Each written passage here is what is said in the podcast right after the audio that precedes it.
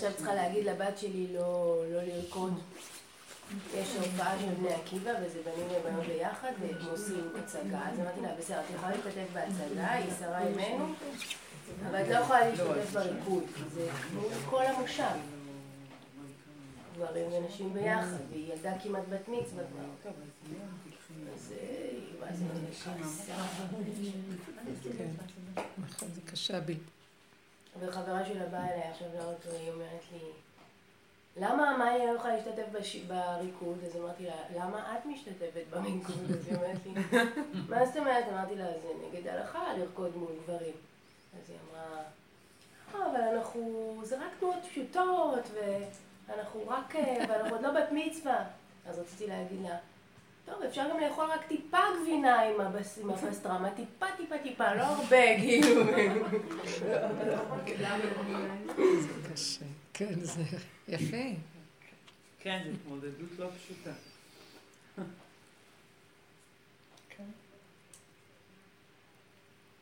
אני הייתי אומרת לה, גם את לא צריכה.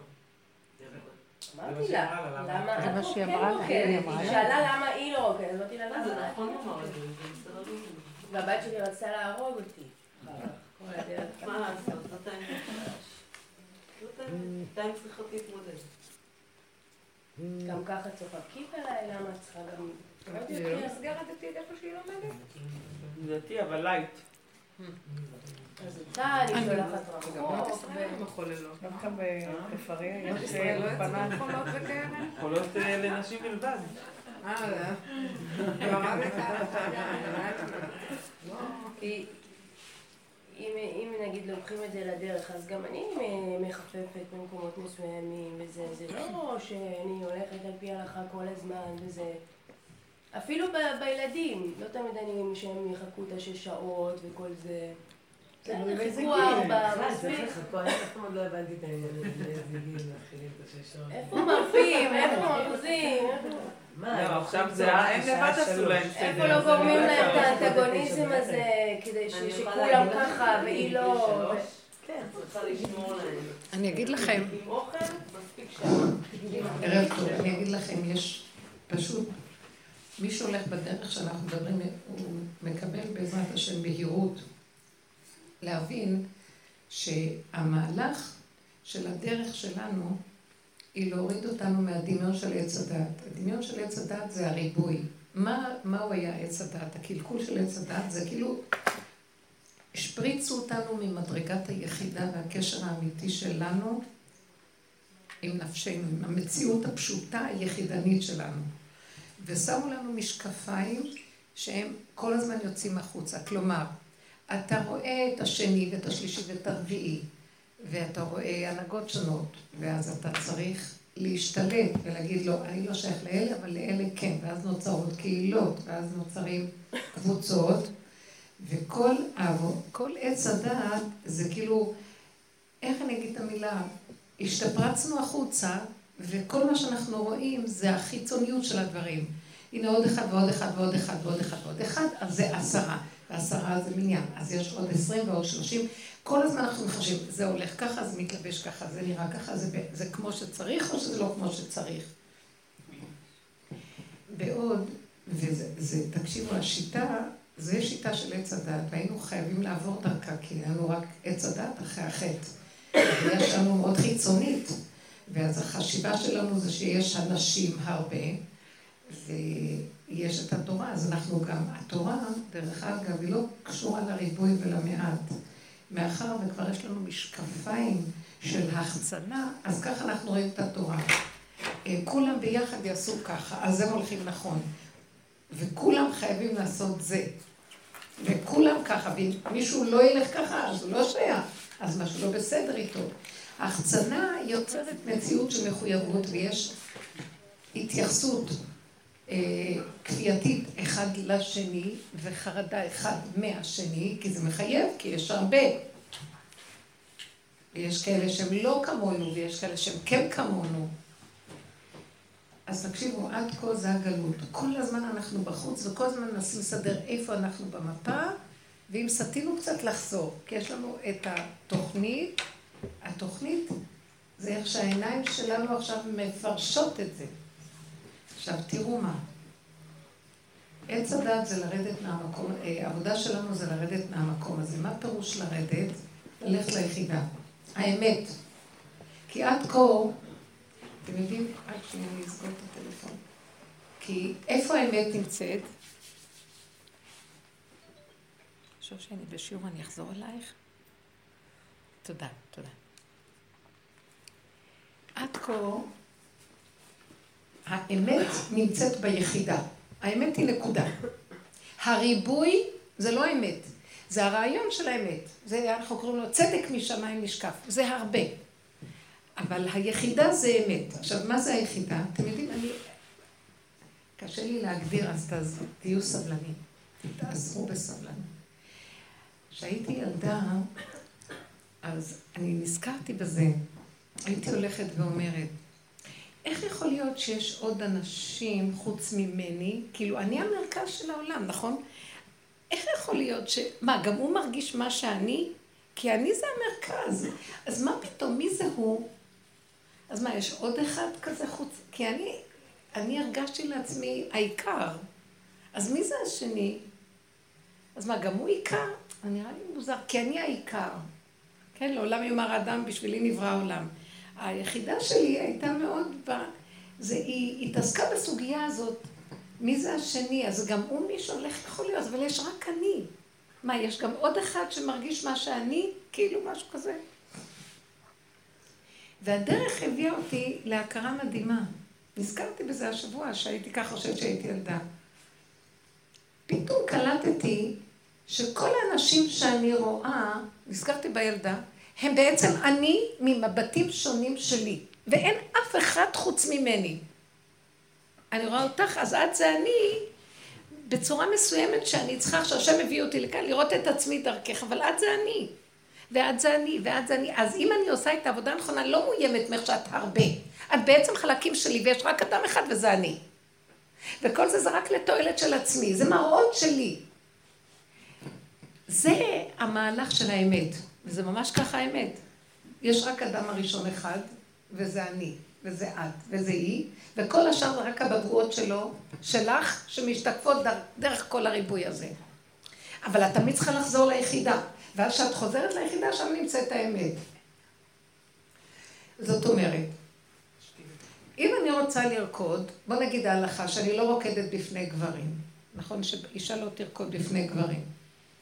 אז אם אני חוזרת לעצמי, השני הוא רק הבבואה שלי, אני לא רוקדת מולו בכלל. אז למה שהוא אני, הוא יהיה מאוים ממני שאני רוקדת, ומה אני כבר מפתה אותו בכלל לא מציאות, כי הוא זה אני. אני לא, אני לא, הוא לא המציאות שלי. אבל בעץ הדעת השתפרצנו החוצה, וכל אחד זה המציאות, זה המציאות, זה, ואנחנו גנובים על המציאויות השונות. קנית ראית, את גנובה בו, קנית כיסא, זה, הנפש שלך שם. תחשבו אלה שנשרפו להם הבתים, והם לא בדרך, כן? נגמרו להם החיים, למה? כל הרהיטים שלהם, כל, כל אחד שם חלק מהנפש שלו בחפצים שלו. והיום יש ריבוי חפצים, אז הנפשות שלנו ממש נמכרות לכל הבגדים הרבים, והתמרוקים, וכל התפאורה שסביבנו, וספרים והכל. עכשיו, לקחו להם ברגע אחד הכל, הבן אדם השקיע שם את כל נפשו, מה יש לו? הוא גביע מת מהלך. תחשבו רגע איזה, איזה טראומה הוא עובר. זה לא סתם, לקחו לי את החפצים, טוב, מחר תקנה חדשים. תבינו, רבי נחמן אומר שאדם גוזל את החפץ של חברו, גוזל את נפשו. מה? למה? כי הוא שם את נפשו בחפץ שלו. אבל זה בגלל חטא עץ הדעת. כי באמת באמת החפץ צריך להיכנס לתוך נפשי ולא נגרע ממני מאומה. החפץ הוא לא נשאר חיצוני, הוא מתאחד איתי באמת. אבל אנחנו לא חיים את האמת. אז אנחנו חיים חצי דרך. יש חפץ ונשארתי על החפץ. יש לי חברה ואני בתוך החברה. יש לי בעל ואני על הבעל. ויש לי ילדים ואני על הילדים. הילדים הם רק אמצע הדרך לראות את עצמי. חזרתי לעצמי. הילדים הם אני. אין, אין, אין שום סתירה ביני לבינם. אם היינו עושים את התהליך מושלם, כל הסיבות שמסביב הם בעצם לעולם יאמר אדם בשבילי נברא העולם. והכל שייך אליי ואין לי סתירה מאף אחד ושום דבר לא מאיים עליי. וכל דבר זה רק משלים אותי וזה חיבור תמידי, מיידי בעצם, אם אני משלימה את התהליך וחוזרת לעצמי. זה מה שהעבודה שלנו עושה לנו. מאחר ויצאנו מעץ, הדת, מעץ החיים לעץ הדת, אז עכשיו אנחנו צריכים כל הזמן לחזור למהלך הזה. מה זה לחזור למהלך? אני רוצה לשים את זה על שקט. מה זה לחזור למהלך? אני עכשיו צריכה לעשות עבודה. כי אני גנובה עם המוח שלי, והוא מרגיז אותי, ואז אני אומרת, רב אושר היה אומר, הוא מרגיז אותך? זה השם שלח אותו לראות את עצמך, הוא רק המראה, הוא רק המקל להראות לך את עצמך, אז תעזבי אותו ותסתכלי על עצמך. תפסת את הנקודה של עצמך, את אומרת, ככה אני חושבת, הוא רק גרם לי, ותראי מה יצא ממני, אז תעזבי עכשיו אותו, רק היה הגרמה של הדבר, אבל תראי מה קורה אצלך. מה שקורה אצלך זה הקלקול שלך. מחשבות רבות, צנעה, כעס. ואז את אומרת, אוי ואבוי לי, אוי לי, כי נדבאתי, זה הכל דמיון של עץ הדעת, ובעצם כלום. אתה הראית לי מה שוכב פה, וריבונו שלום, רק אתה יכול לעזור לי לתקן את התיבת פנדורה הנוראית הזאת, שהיא סגורה בדרך כלל, אבל, אבל השני פותח לי אותה, אני מסרבת לקבל, אז אני כועסת עליו, זה אתה, זה אתה, זה אתה. לא, אין אתה בכלל, זה אני. השם אחד ושמו אחד. עכשיו אנחנו אומרים, השם למעלה ואנחנו כאן. לעתיד לבוא נגיד, כמו שאנחנו אומרים, שמע ישראל, השם אלוקינו, השם אחד השם, שהוא נמצא עכשיו בפירוד, לעתיד לבוא יהיה באחדות איתנו. מה זה לעתיד לבוא? שנעשה את העבודה הזאת, נחזור לנקודת היחידה, ונחזיר את חטא עץ הדת ליחידה, ונגמור עם הריבוי הזה, שהוא מביא את המלחמות ואת הצער ואת הרוגז, אז שום דבר, אז אין שום בעיה. בוא, אה, בוא נגיד, אה, זאב יעמוד מול הכבש, והוא לא, בכלל לא יהיה מאוים ממנו, ולא, אה, וגר זאב עם כבש, והרים גדיר בץ. והזאב לא יהיה מאוים מהאריה, אה, הגדי לא יהיה מאוים מהזאב, וגם הזאב לא יפרש את הגדי כקורבן, בוא תטרוף אותי, בכלל לא. זה חלק שלך שמתנהג ככה, תחזור לעצמך ותראה שמה מפריע לך שהשני יושב שם. למה לטרוף אותו? זה אתה. שיר, זה חלק שלך, זה הכל חלקים שלך, מושלמים. כשאתה חוזר ליסוד שלך, שום דבר כבר לא מאיים עליך. אם אתה מפרק את היסוד, אז השני, למה לך לגוע בו בכלל? מה קשור אליך? המהלך הזה, זאת התורה העליונה. אז עכשיו, בוא נגיד, בתורה העליונה לא היו כל הפרטים האלה. לא יהיה בכלל נצרך, כי זה נוצר, בוא נגיד, שבנות לא ירקדו מול גברים. ניקח את הנקודה ונחזור. בגלל שהשתפרצנו החוצה, ועכשיו יש לנו קונוטציות מי זה זכר, מי זה נקבה, ועכשיו הזכר כל הזמן רודף והנקבה בורחת היא קורבנית, אז הוא רוצה לתפוס אותה. ואז היא צריכה להתגונן, ואז היא לא צריכה להראות את כל המציאות שאחר כך תגרום לו להתעורר עליה. בוא נגיד מאיפה זה נובע. עכשיו, אבל כל אימת שאישה עושה תנועה, אז הזכר מאוים מזה, והוא פונה לכיוון שלה. אז תורה של עץ הדת החיצונית גדרה אותה. אבל בוא נגיד, אם היא רוקדת והיא לא רואה אותה מילימטר, היא לא רואה אותו. הוא, הוא לא קיים בכלל מבחינה זאת שהוא, אין לה את הרצון בכלל למשוך אותו. אתם יודעים שבתת הכרה אנחנו מושכות גברים. כי אנחנו שייכות תחת חטא עץ, הדעת. אז לכן גדרו את הנשים, ונתנו להם גדרים. אה, לבוש צנוע, לא לעורר עניין, לא זה, כי אנחנו מסוכנות, כי יש לנו דבר מתת הכרה שעושים את זה. אה, כמו אותה אחת, עיתונאית אחת שהלכה לראיין איזה עיתונאי בחוץ לארץ. כנראה שהיא באה, את יודעת, ככה, ועם השיער ככה, ועם האודם שלה, וחצי כתף בחוץ, והיא מאוד מקצועית, היא באה לראיין אותו. ההוא ראה ככה, שם את העט בצד, ואת כל העניינים, והתחיל איתה. היא הייתה מאוד המומה. כל הנשים האלה היו מאוד עמומות. כולן מוטרדות מינית, לא יודעת מה נהיה הן לא מבינות שהן עדיין תחת חוק עץ הדת, ובתת הכרה הן הן מושכות את התשומת לב, והן... יש משהו קורבני שדורש שיטרפו אותו, ובתודעה כאילו הן מרחפות באיזה עידן חדש, אבל, אבל הם לא עשו את התיקון לפרק את הנקודה, ובאמת, אבל, את יודעת, את יכולה ללכת ברחוב ואף אחד לא יראה אותך, תלכי ערומה, אף אחד לא יראה אותך אם את בתודעה הנכונה, את לא, לא, לא יראו אותך, את לא מציאות למשוך, למשוך שום תשומת, תשומת לב. את זה אני ראיתי, באמת. כי היו שואלים אותי כל מיני שאלות, ללכת עם פאות, ללכת עם זה. אני אומרת, אה, תלכי עם משל, עם שלים, את יותר מושכת תשומת לב. זה עוד יותר מעורר את הסקרנות של הגברים לראות מה יש שם. ככל שיותר מכסים, יותר נמשכים. זה חלק מהזימה הערבית, לסגור את הכל ולהימשך על זה. אז, אז, אז, אז, אז אל תלכי לא ככה ולא לא, פחות ולא יותר. תלכי מדויק ואת התודעה שימי בתוך הקישקע שלה. בכלל, מה את מסתכלת אם יש כאן אנשים? אין אף אחד. אין אף אחד. המהלך הזה הוא מאוד קשה, ומכאן נובע באמת הקושיות של המתוקות האלה. כי בסך הכל הם עוד, הם עוד אין, אין להם את התודעה הזאת. אבל התורה ירדה לסוף דעת הקלקול של חטא עץ הדעת, והיא יודעת שאפילו שלא יודעת קיים בהרס הזה. עכשיו, מתי שאנחנו חוזרים ורואים את ההרס ורואים שזה אני, ועובדים איתו, מתחילים לפרק אותו, מעלים אותו להשם לשורשו. כל פעם שעולה לי, בוא נגיד עולה תאווה, עולה הרצון, עולה הנעלבות. עולה, מה, ככה הוא פירש את מה שדיברת, אני בכלל התכוונתי למשהו אחר, ומה, כשאת אומרת לא למה את מתכוונת, כן. אז כל המהלך הזה, שצריך לעורר תודעה של התבוננות והכרה והודעה באמת, ולהגיד, אבל השם אנחנו נכון. נכון, יש כזה יסוד. עכשיו שאת מסתכלת ביסוד הזה, את אומרת, אוי ואבוי, כמה אדם צריך לחיות את הסכנה של עצמו? ואז הוא נכנס פנימה, ומתוך המקום הזה, התודעה שלו נכנסת בתוך הפגם שלו, עכשיו התודעה שלו לא בחוץ.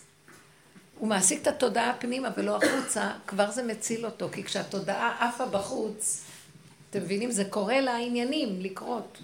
אבל אם הוא עושה ככה מעגל וחוזר לעצמו, והתודעה על הפגמים שלו, על, על התוואים ועל יסודו, ושם הוא עסוק עם התשובה להשיב את זה לשורשו, אז בחוץ אף אחד לא יתקל בו. כי הוא לא עסוק עם התודעה בחוץ. התודעה היא זאת שמשכת את תשומת לב. זה מדהים, כי יש באמת נשים שהן כביכול בגדר הצניעות, אבל הן מאוד מושכות. ברור, הכל הפך להיות. מה שקורה הוא שלקחו, הלבוש לא כל כך צנוע אצל הנשים הדתיות. לא, גם מה את משדרת? לא להכליל, אבל... מה שאת משדרת. זה לא רק, זה יכולה להיות באמת צנועה, אבל גם משדרת משהו. נראה לי נכון. שבכל אחד מאיתנו יש את המקום הזה שהיא כן. באמת צנועה בה, וגם שהיא רוצה נכון. למצוא חן, שהיא רוצה שהיא רוצה שהגברים אז כבר נפרק את הרעיון הזה, מוגזם. בואו ניקח את הצניעות. הצניעות זה השורש של הצניעות, ועת צנועים חוכמה. מישהו חכם, אפשר להלביש עליו את הגדר של צנוע. כי החוכמה צנועה, והחוכמה מהעין תימצא. צריך לקחת את החוכמה, החוכמה היא מתאימה, והשם מחלק אותה לאנשים צנועים. מה הכוונה צנועים? הצנע לכת עם השם אלוקיך. זאת אומרת, אתה לוקח את הנקודה שלך, את הדעת שלך, ומצניע אותה, ועובר איתה תהליך, אה, אפשר להגיד, אה, לא מוטציה, אבל איזה התמרה. את לוקחת את הדעת ומכניסה אותה פנימה, עד שמעצמך לעצמך את לא יודעת. זה המדרגה של צניעות באמת. אבל אנחנו לוקחים אותה, והשכל של עץ הדעת הוא הלא חקיין גדול, הוא מאוד חיצוני. אז ישר אומר, אה, צניעות זה בבגד. צניעות זה... זה לא בבגד, זה מה שאני לא... היסוד של הצניעות זה להצניע את האגו, להצניע את הפגם, להצניע את היסוד של האני, שבעצם הוא זה שהוא מושך את עצמו, הוא, הוא מושפרץ החוצה, ואז הוא מעורר את כל הבעיות. הוא כאילו אומר, תתחילו איתי, כן. אז צריך להצניע אותו, את אותו כוח, כי הוא מסוכן. וכשאנחנו הולכים ברמה הזאת, זה התחלת הצניעות האמיתי שם. השם פתאום נותן לאדם חוכמה. מה הכוונה? כשהוא עושה את התהליך השלם והוא רואה את עצמו, אז הוא רואה איזה סכנה הוא נמצא בעולם. ואז הוא מתחיל לתקן את חטא עץ הדעת. והכל מתחיל להיות בפנימיותו.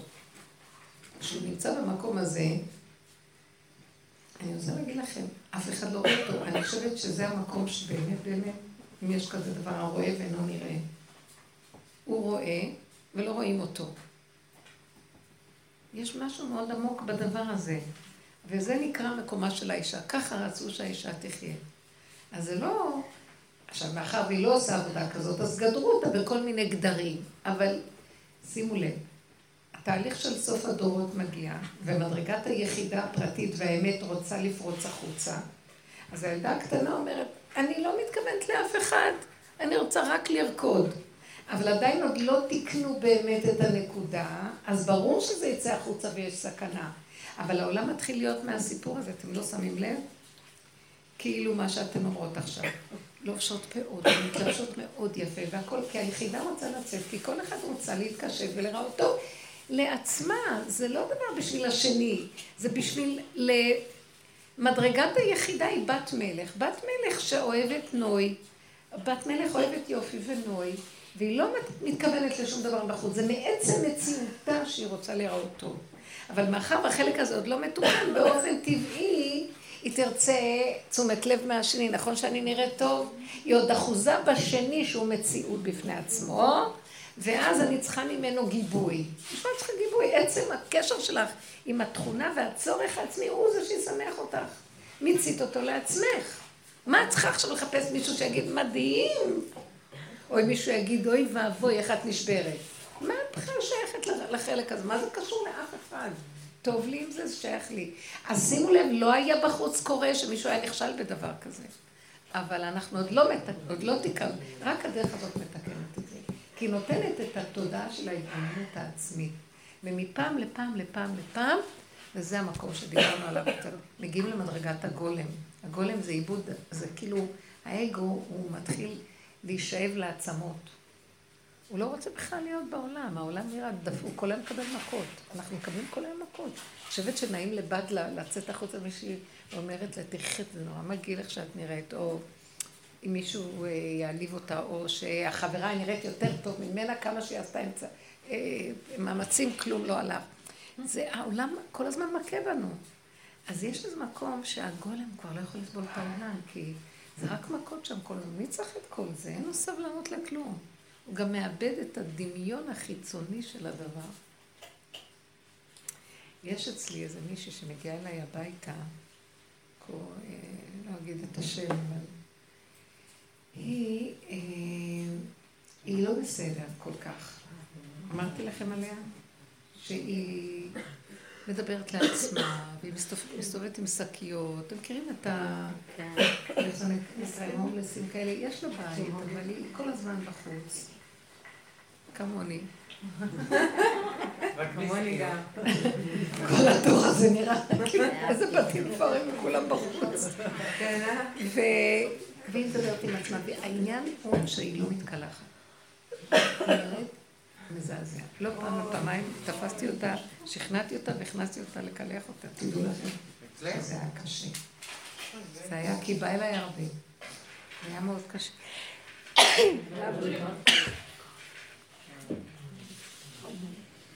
אה, זה לא נורמלי, ציפור. איך, מאיפה להתחיל? שיער שאת לא יכולה בכלל להתחיל... עכשיו, יש לה, אבל זה משהו לא בסדר שם. כולם יש להם את זה, והיא לא רוצה כדורים. היא באה במוצאי שבת הזה, וכל, וכל הזמן, היא כבר באה לאחרונה הרבה, וזה נראה שזה מחריף המצב. לא מצליחה לשכנע אותה שצריכה טיפול וזה. אז היא באה אליי. והיה לי מאוד קשה, כי יצא ביום שישי והיא באה ורוצה שבת מיד. כאילו, מזל שעוד, כאילו, אני אומרת לה, כבר עוד מעט שעה את צריכה ללכת, ללכת, כי את לא תמצאי אוטובוס. אז היא אומרת, אולי נשאר אז אני אומרת לה, בתנאי שאת מתקלחת, לא, טוב, אז אני הולכת. בקיצור, היא ישבה, למה אני מספרת לכם? היא ישבה על הספה, ואני יצאתי עליה. לא יכולתי, יצא לי פיוז. מהבוקר עד הערב את פה, כאילו. אז לפחות תתקלחי, כי היה צריך להיות לי שיעור בבית. ויצאתי ככה. אז היא אומרת לי, היא אמרה לי, יש שם לשבת לי, את לא מבינה שזה קשה? את חייבת להתקלח. אולי שלושה חודשים לא התקלחה, אתם לא מבינים? מה? שחור, הפנים שחורות. אבל מסכנה. שחורות הפנים. אז היא מסתכלת עליי, והיא אומרת לי, איך את ככה? את יודעת איך אני יפה? אני כל כך יפה.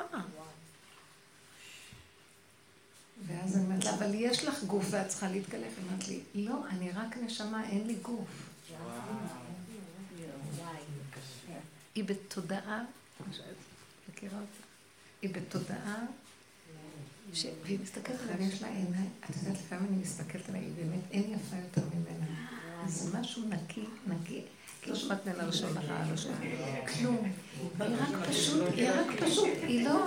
עכשיו, אמרתי, פעם שאלתי לפני הרבה זמן, אמרתי לו, התקלחתי, אומרת, תארי לך שאני אעלה לאוטובוס, כל הגברים יתאהבו בי על המקום, אני חייבת לי שם, לא ככה היא אומרת. עכשיו, תבינו, איפה היא נמצאת בתודעה שלה על עצמה? אז אמרתי, פתאום נבהלתי מעצמי, איך אני מדברת איתה, אמרתי, יושבת כאן שכינה, וככה את מדברת איתה. אז נרגעתי, אמרתי לה, תשתי, תשתי משהו, וזה, אני רוצה קפה עוגה וזה. הסתכלתי וראיתי איזה עולם הפוך אנחנו נמצאים. את מבינה? היא כל כך בהצנעה, היא כל כך צנועה בתוך הנפש שלה. אבל זו צניעות שאיבדה כבר את הקשר עם הגוף, צריכים איזון בדבר הזה. וזה נורא קשה, אבל ראיתי, איך את אומרת כזה דבר? אני כל כך יפה. וכשהיא אמרה את זה, פשוט, היא, היא לא, זה אי אפשר היה לצחוק, זה היה כל כך אמיתי. אני מסתכלת. כי היא לא חיה עם התודעה החוצה, זה לא יודעת איך היא נראית ומה אכפת לה, היא לא מריחה איך היא, כלום, היא חיה בתוך הנקודה של הנקודה של הנקודה. מי יודע אם אחת כזאת, אחר כך היו לי כמה מחשבות שאני אומרת, תזהרי לך. קודם כל, היא כל הזמן מדברת. אז פעם אחת התבוננתי ואמרתי, זה, היא באה להראות לי איך אני כל הזמן עם המוח הטוחן. כל הזמן אנחנו מדברים עם עצמנו, ואף אחד לא רואה, רק כשאת רואה דוגמה כזאת, ואת כל... איך בן אדם כזה נראה? כל היום מדבר, מדבר לעצמו, ואת לא חושבת כל היום וטוחנת את המוח שלך עם עצמך, כי אף אחד לא רואה כלום. הכל מסריח בפנים, ובחוץ אנחנו יפים, והיא הפוכה. כן. אוי לנו מאוד הדין והתוכחה שיפתחו את הפתוח ויסתמו את הסתום ותראו מה יגלו.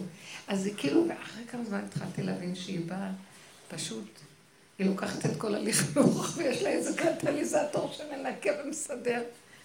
פשוט פחדתי, אמרתי לעצמי, את לא עומדת במדרגה שלה. באמת. היא לא שבויה במחשבות.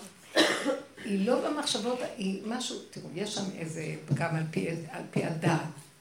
אבל אם מסתכלים, מזיזים את הכל, מסתכלים, על פי הדעת שלנו, בדיוק עץ הדעת שלנו לא יכול לשאת, ואנחנו כל כך הפוכים, כל כך התרחקנו, כמה תמרוקים, כמה פסמים יש בדור הזה, אנחנו מסריחים בנפש, סליחה. נכון. אחרי שאני רואה היא הראתה לי את ההפך, וזה היה מזעזע. שמעת לה זקה, נקייה, נקייה. היא הייתה עמומה שאני אומרת לה ככה, והיא, איך את אומרת עליי כזה דבר, אני כל כך יפה.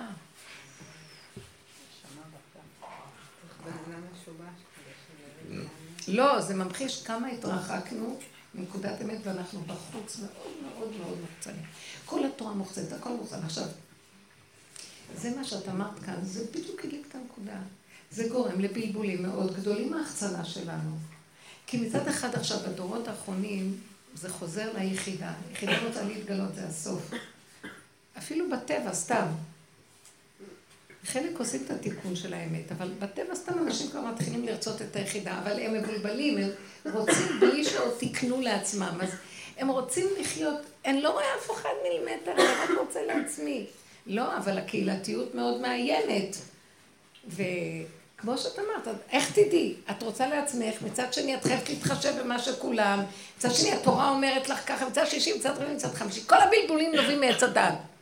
כי יש רק תורה אחת, ואם היה לנו את היחידה, היינו קוראים דרך היחידה את התורה ומקיימים אותה בדקות אמיתית עם עצמנו, ולא היה לנו שום בלבולים על כלום. זה היה ברור. ואת ואת ואת, כל אחד אינו דומה לשני. כל אחד זה נקודה שלו, הוא יחידי בעולמו, שיש לו את הנקודה עם היחידה שלו. והקהילתיות לא הייתה מאיימת על אף אחד, ולא הייתה ציבוריות. הייתה מתפרקת הציבוריות, וזה דבר חדש שיתחיל להיות. הציבוריות חייבת להתפרק. וכל אחד יישאר יחידי בעולמו קשור עם השכינה בתוכו, ואף אחד לא יפריע לו ואף אחד לא יסתכל עליו, אף אחד לא יגיד לו מה לעשות, ולא יהיה לאף אחד שום הפרעה ממנו, יהיה אחדות. אתם יודעים מה זה האחדות הזאת? אחדות שלא נובעת מזה שהכובע שלך ושלי דומים, והזקן שלנו באותו אורך, אז אנחנו באותה קהילה. לא, כל אחד יהיה שונה ולאף אחד לא יפריע השוני של השני, כי מתוך הנקודה הפנימית תנבע כוח מאחד. זה מה שהיה למשל בתקופת אה, בתי המקדש? בית המקדש הוא מקום שמשרה את הכוח הזה. אין לנו את זה בעץ הדת. בית המקדש זה הפך עץ הדת. בית המקדש מסמל את הנקודה, הוא היה הפוך. קודם כל החלונות של בית המקדש, האור היה מבפנים יוצא החוצה, מבינים? האור, בדרך כלל החלונות הם שמכניסים אור מבחוץ ובפנים הפוך. כלומר, היציאה היא צר... תבינו, כאילו, אנחנו לא מקבלים מבחוץ את האור רק מבפנים. במזבח היו ארבע קרנות. כשהיו שופכים את הדם, מה שנקרא, אה, שמים דם על המוליכים. אז זה היה נגד כיוון השעון. אה, הוא בא לו לקרן דרומית, מזרחית, מזרחית, צפונית, צפונית, מערבית. במקום הפוך, כיוון של השעון הוא הפוך. עיקר בית המקדש היה במערב, שהוא קודש הקודשים, כאשר רוב העולם השתחווה למזרח, כי עבדו את השמש, והשמש הייתה עיקר בעץ. הכל כאן הפוך. להראות לנו שבעצם לא בגלל הטבע, זה לא בא מכוח הטבע, אלא כוח שהיפוך מציאות הטבע היא הכוח שמתגלה בבית המקדש. זאת אומרת, שמדרגת האמת היא הפך ממה שאנחנו רואים בעץ הדת. עץ הדת, הטבע של עץ הדת במרכאות, הוא אומר, הריבוי, הנה, 1, 2, 3, 4. ובית המקדש אומר, אין 1, 2, 3, 4, יש רק אני. היו עומדים צפופים ומשתחווים רווחים. לא היה אף אחד שהפריע לאף אחד. היו המונים.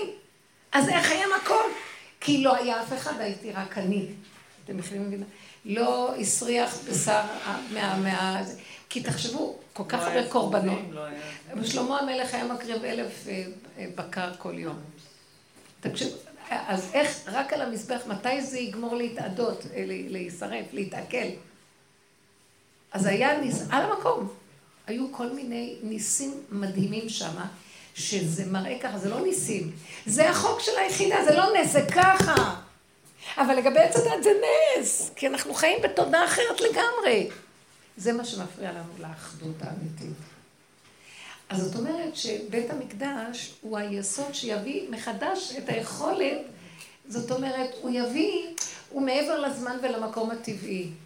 הוא זמן אחר במקום אחר. זה לא הזמן שלנו. זה לא מקום שלנו, מקום כזה קטן, הכיל כל כך הרבה, זה לא טבע.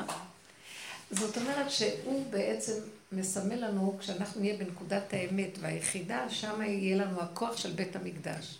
עכשיו, אין לנו בית מקדש, אנחנו רוצים שיבנה בית המקדש. כי למה אנחנו רוצים? כי ברגע שיש כזה מקום בתוכנו, ישר ההשפעה של הכוח של האמת מתגלה בעולם בהרבה יותר פשוט. עכשיו, הוא לא יתחיל להתגלות אם לא יהיו לפחות עשרה שיעבדו ככה. כי תמיד זה מתחיל מזה שבני אדם מתחילים. כי הוא צריך כלי. אבל בעולם, האמת צריכה כלי להתגלות.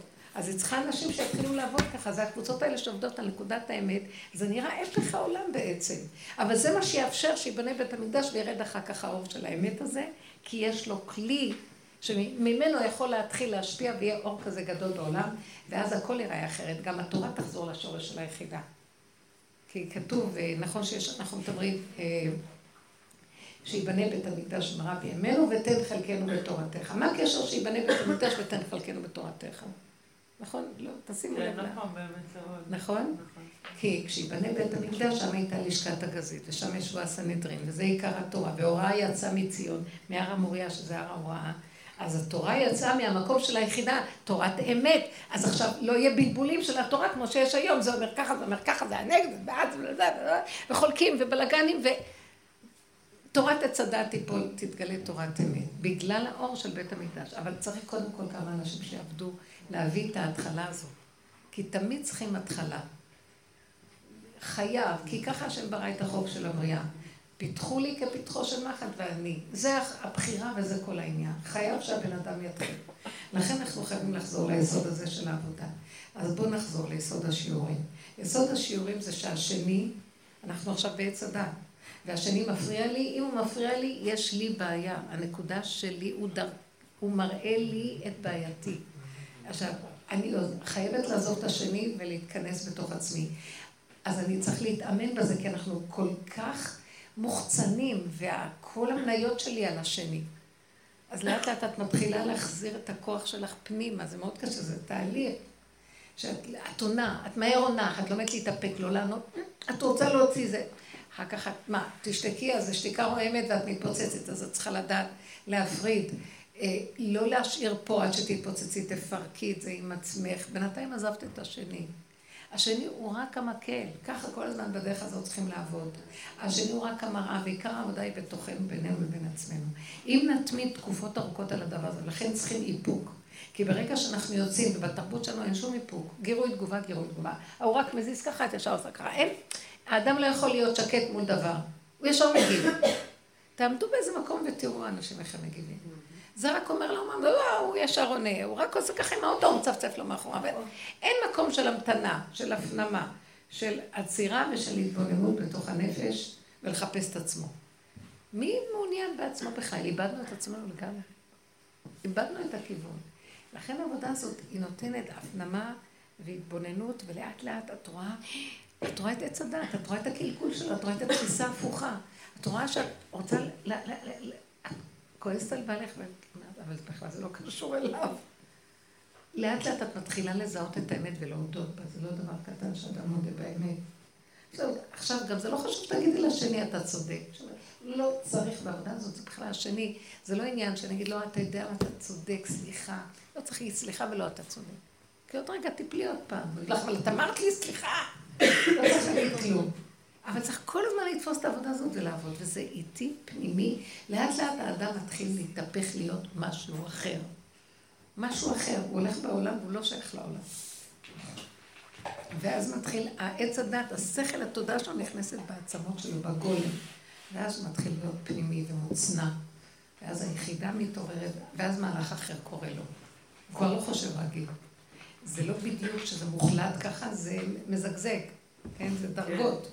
רצו ושוב, רצו ושוב, עד שהבן אדם בדלת אמות לא יכול, לא לאכול אחרת. אני מרגישה שהייתה לי איזו תפילה שאמרתי, בנו שלו, כל כך הרבה עבודה, ובסוף יוצא אותו דבר, כאילו לא עשיתי עבודה. אמרתי לו, אז אנחנו עשינו מה שאנחנו יכולים בעץ הדת. כי זה תמיד מתוך עץ הדת, את באה לעבוד בעץ הדת. אין לי משהו.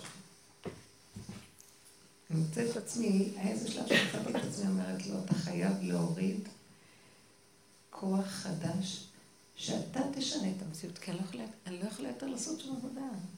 אין, הטבע תוקע אותי, אתה חייב לפתוח לי פתח שאני אראה את השוני ממך. שפתאום ירווח לי, שאני אראה את נקודת האמת והשני ישר תהיה תנועה של שינוי אצלו. כי אתה חייב להיכנס אחרי שאנחנו נתנו את העבודה. אבל עכשיו, יש לך, הדיבור שלך כלפי השם, הוא דיבור שיש לו מה שנקרא הקרדיט. את עשית, את נתת, את, אתה חייב, עשיתי את שלי, תעשה את שלך, ואת מתעקשת על זה. את רואה, את רואה את הגילוי? כי יש טענה, את לא יכולה להמשיך אם לא תיתן לי. זה כמו שתגידי, גמרתי את המדרגות האלה, אתה חייב להתעורר ולעשות משהו אחר. תביא לי כוח מבית, מ, מ, מהמקדש, מיער המוריה, תביא עכשיו אור חדש. תדעו לכם שזה משפיע שבאמת שם כל המקום רועד כבר, לא בת, הוא לא יהיה שם, כל הוואק וכל הזה יפלו משם. כי זה מקום שמתחיל להיות, עשינו את שלנו, אלה שעובדים צריכים להגיע למקום הזה. לכן אין שום ייאוש כלל, ותדעו שזה, כמה שזה נראה שזה חוזר הטבע וזה, אבל יש, יש מקום שזה, זה כאילו הגענו ליסוד אבן השתייה, המקום הזה שדי, זה עכשיו רק אתה צריך לעשות את העבודה, אין לנו. רק אתה יכול לעשות. וזה המקום שהוא הלוואי ונגיע אליו, כי הוא הסוף של, התהליך, של העבודה. אין יותר עבודה. דברים נעשים מהלב, אין יותר עבודה. אבל בואו, אבל אנחנו צריכים לדעת שיותר אין עבודה. אדם יודע את האמת, מי שעובד על האמת יודע שהוא עוד לא במקום, שיכול להגיד עוד לא. אולי פעם, מדי פעם פה, מדי פעם שם, וכל פעם זה חוזר שוב, אבל יש כבר שביבים. לכן בואו נחזור ליסוד הזה של, ה, של העבודה. כל הזמן להתבונן על עצמנו. אז נופלים מזה, עוד פעם לחזור. אתם מבינות מה אני מדברת? עוד פעם. אם, אם היה דיבור שאפשר היה להסביר קצת לילדה את המקום הזה, זה מאוד קשה להסביר לילדה בעומק, אבל אפשר היה כן להגיד לה. ובדרך כלל אה, זה משהו שיש היום התנגדות מאוד לשמוע, כי היחידה מחפש את האמת, והבן אדם, הוא, הילד לא יכול לסבול שיגידו לו על הבגדים או על איזה משהו, הוא יודע, הוא מרגיש שהוא יודע שמה שהוא עושה זה נכון. רק הוא לא לוקח בחשבון את הקליפה שמולו. כי עוד לא נגמר הדבר הזה, וזה קשה מאוד. זה מה שאני אומרת שיש לנו, שיהיו מאוד בלבולים, יהיה מאוד קשה. למה? כי המוח של עץ הדת הוא ריבוי והוא גדלות, ואנחנו תופסים את התורה, אז מה נעשה? שימו לב, מצד אחד יש הרבה בעלי תשובה, מצד שני יש גם חילוניות קשה.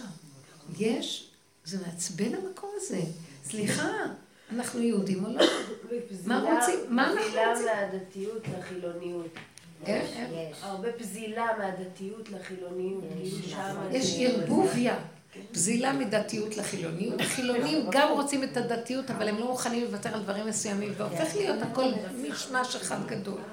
למה אתם צריכים ככה? היום נולד לנו נכד בשעה טובה, ברוכות תהיינה.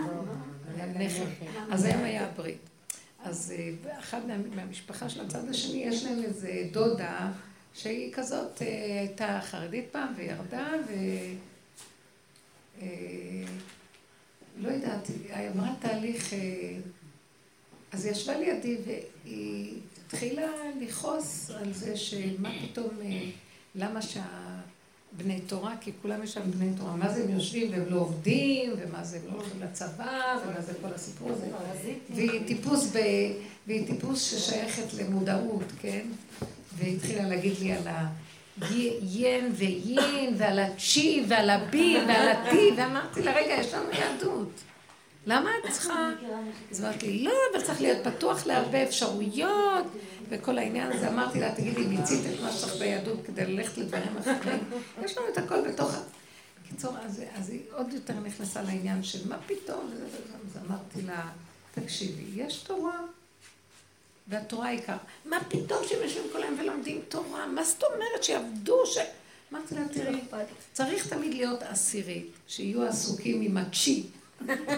כי הסבירה לי מה זה הצ'י, שזה אנרגיית החיים, לא יודעת מה. אמרתי לה, אם לא יהיה הם, לא יהיה חיים פה. מה פירוש הדבר הזה? למה מי שהולך להגן עלינו בצבא והתחילה להתקשקש בזה? אז אמרת, תראי, יש תורה, ואחר כך יש מכוח התורה ארץ ישראל, חייבים אה, ללכת עם התורה. אם לא יהיה תורה ולא יהיה לומדי התורה, לא יהיה עם ישראל. מה הקשר? אני יהודייה, מה הקשר? אמרתי לה, אז לכי לאוגנדה. למה באת לפה דווקא? לכי, תגורי באוגנדה. מה, את אומרת שאת יהודייה ואת נגד התורה ובלבול כזה גדול. כי אם את יהודייה, יהודי נוצר ברגע שהוא קיבל תורה. אז היו יחידים, אברהם, יצחק, יעקב. זה נהיה עם, יש לו תורה. עכשיו אנחנו מחויבים לדבר הזה, אז יש כללים. נכון שבתוך זה יש הרבה תיקונים וזה, אבל היסוד המושג. היא כל כך ערבבה את הדיבור שלה עם הכל, ועם גם אני יהודי, אבל מה יש אם אני אסע בשבת, ומה יש אם אני אעשה את זה? אני כן עושה קידוש, אני גם אעשה את זה, ואני גם אעשה את זה. אני לא יודעת, השם הוציא לי כמה דיבורים אליה חזקים.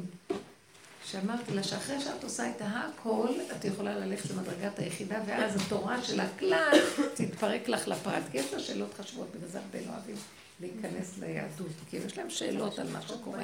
נראה להם שיש התעוררות של היחידה. יש התעוררות של היחידה, אבל בלי הכוח של התורה מתבלבלים בה. הקיצר, היה שם מאוד מאוד בלבול. לא, גם מה שמרחיק זה עץ הדת. כי מה שיש בתורות האלה...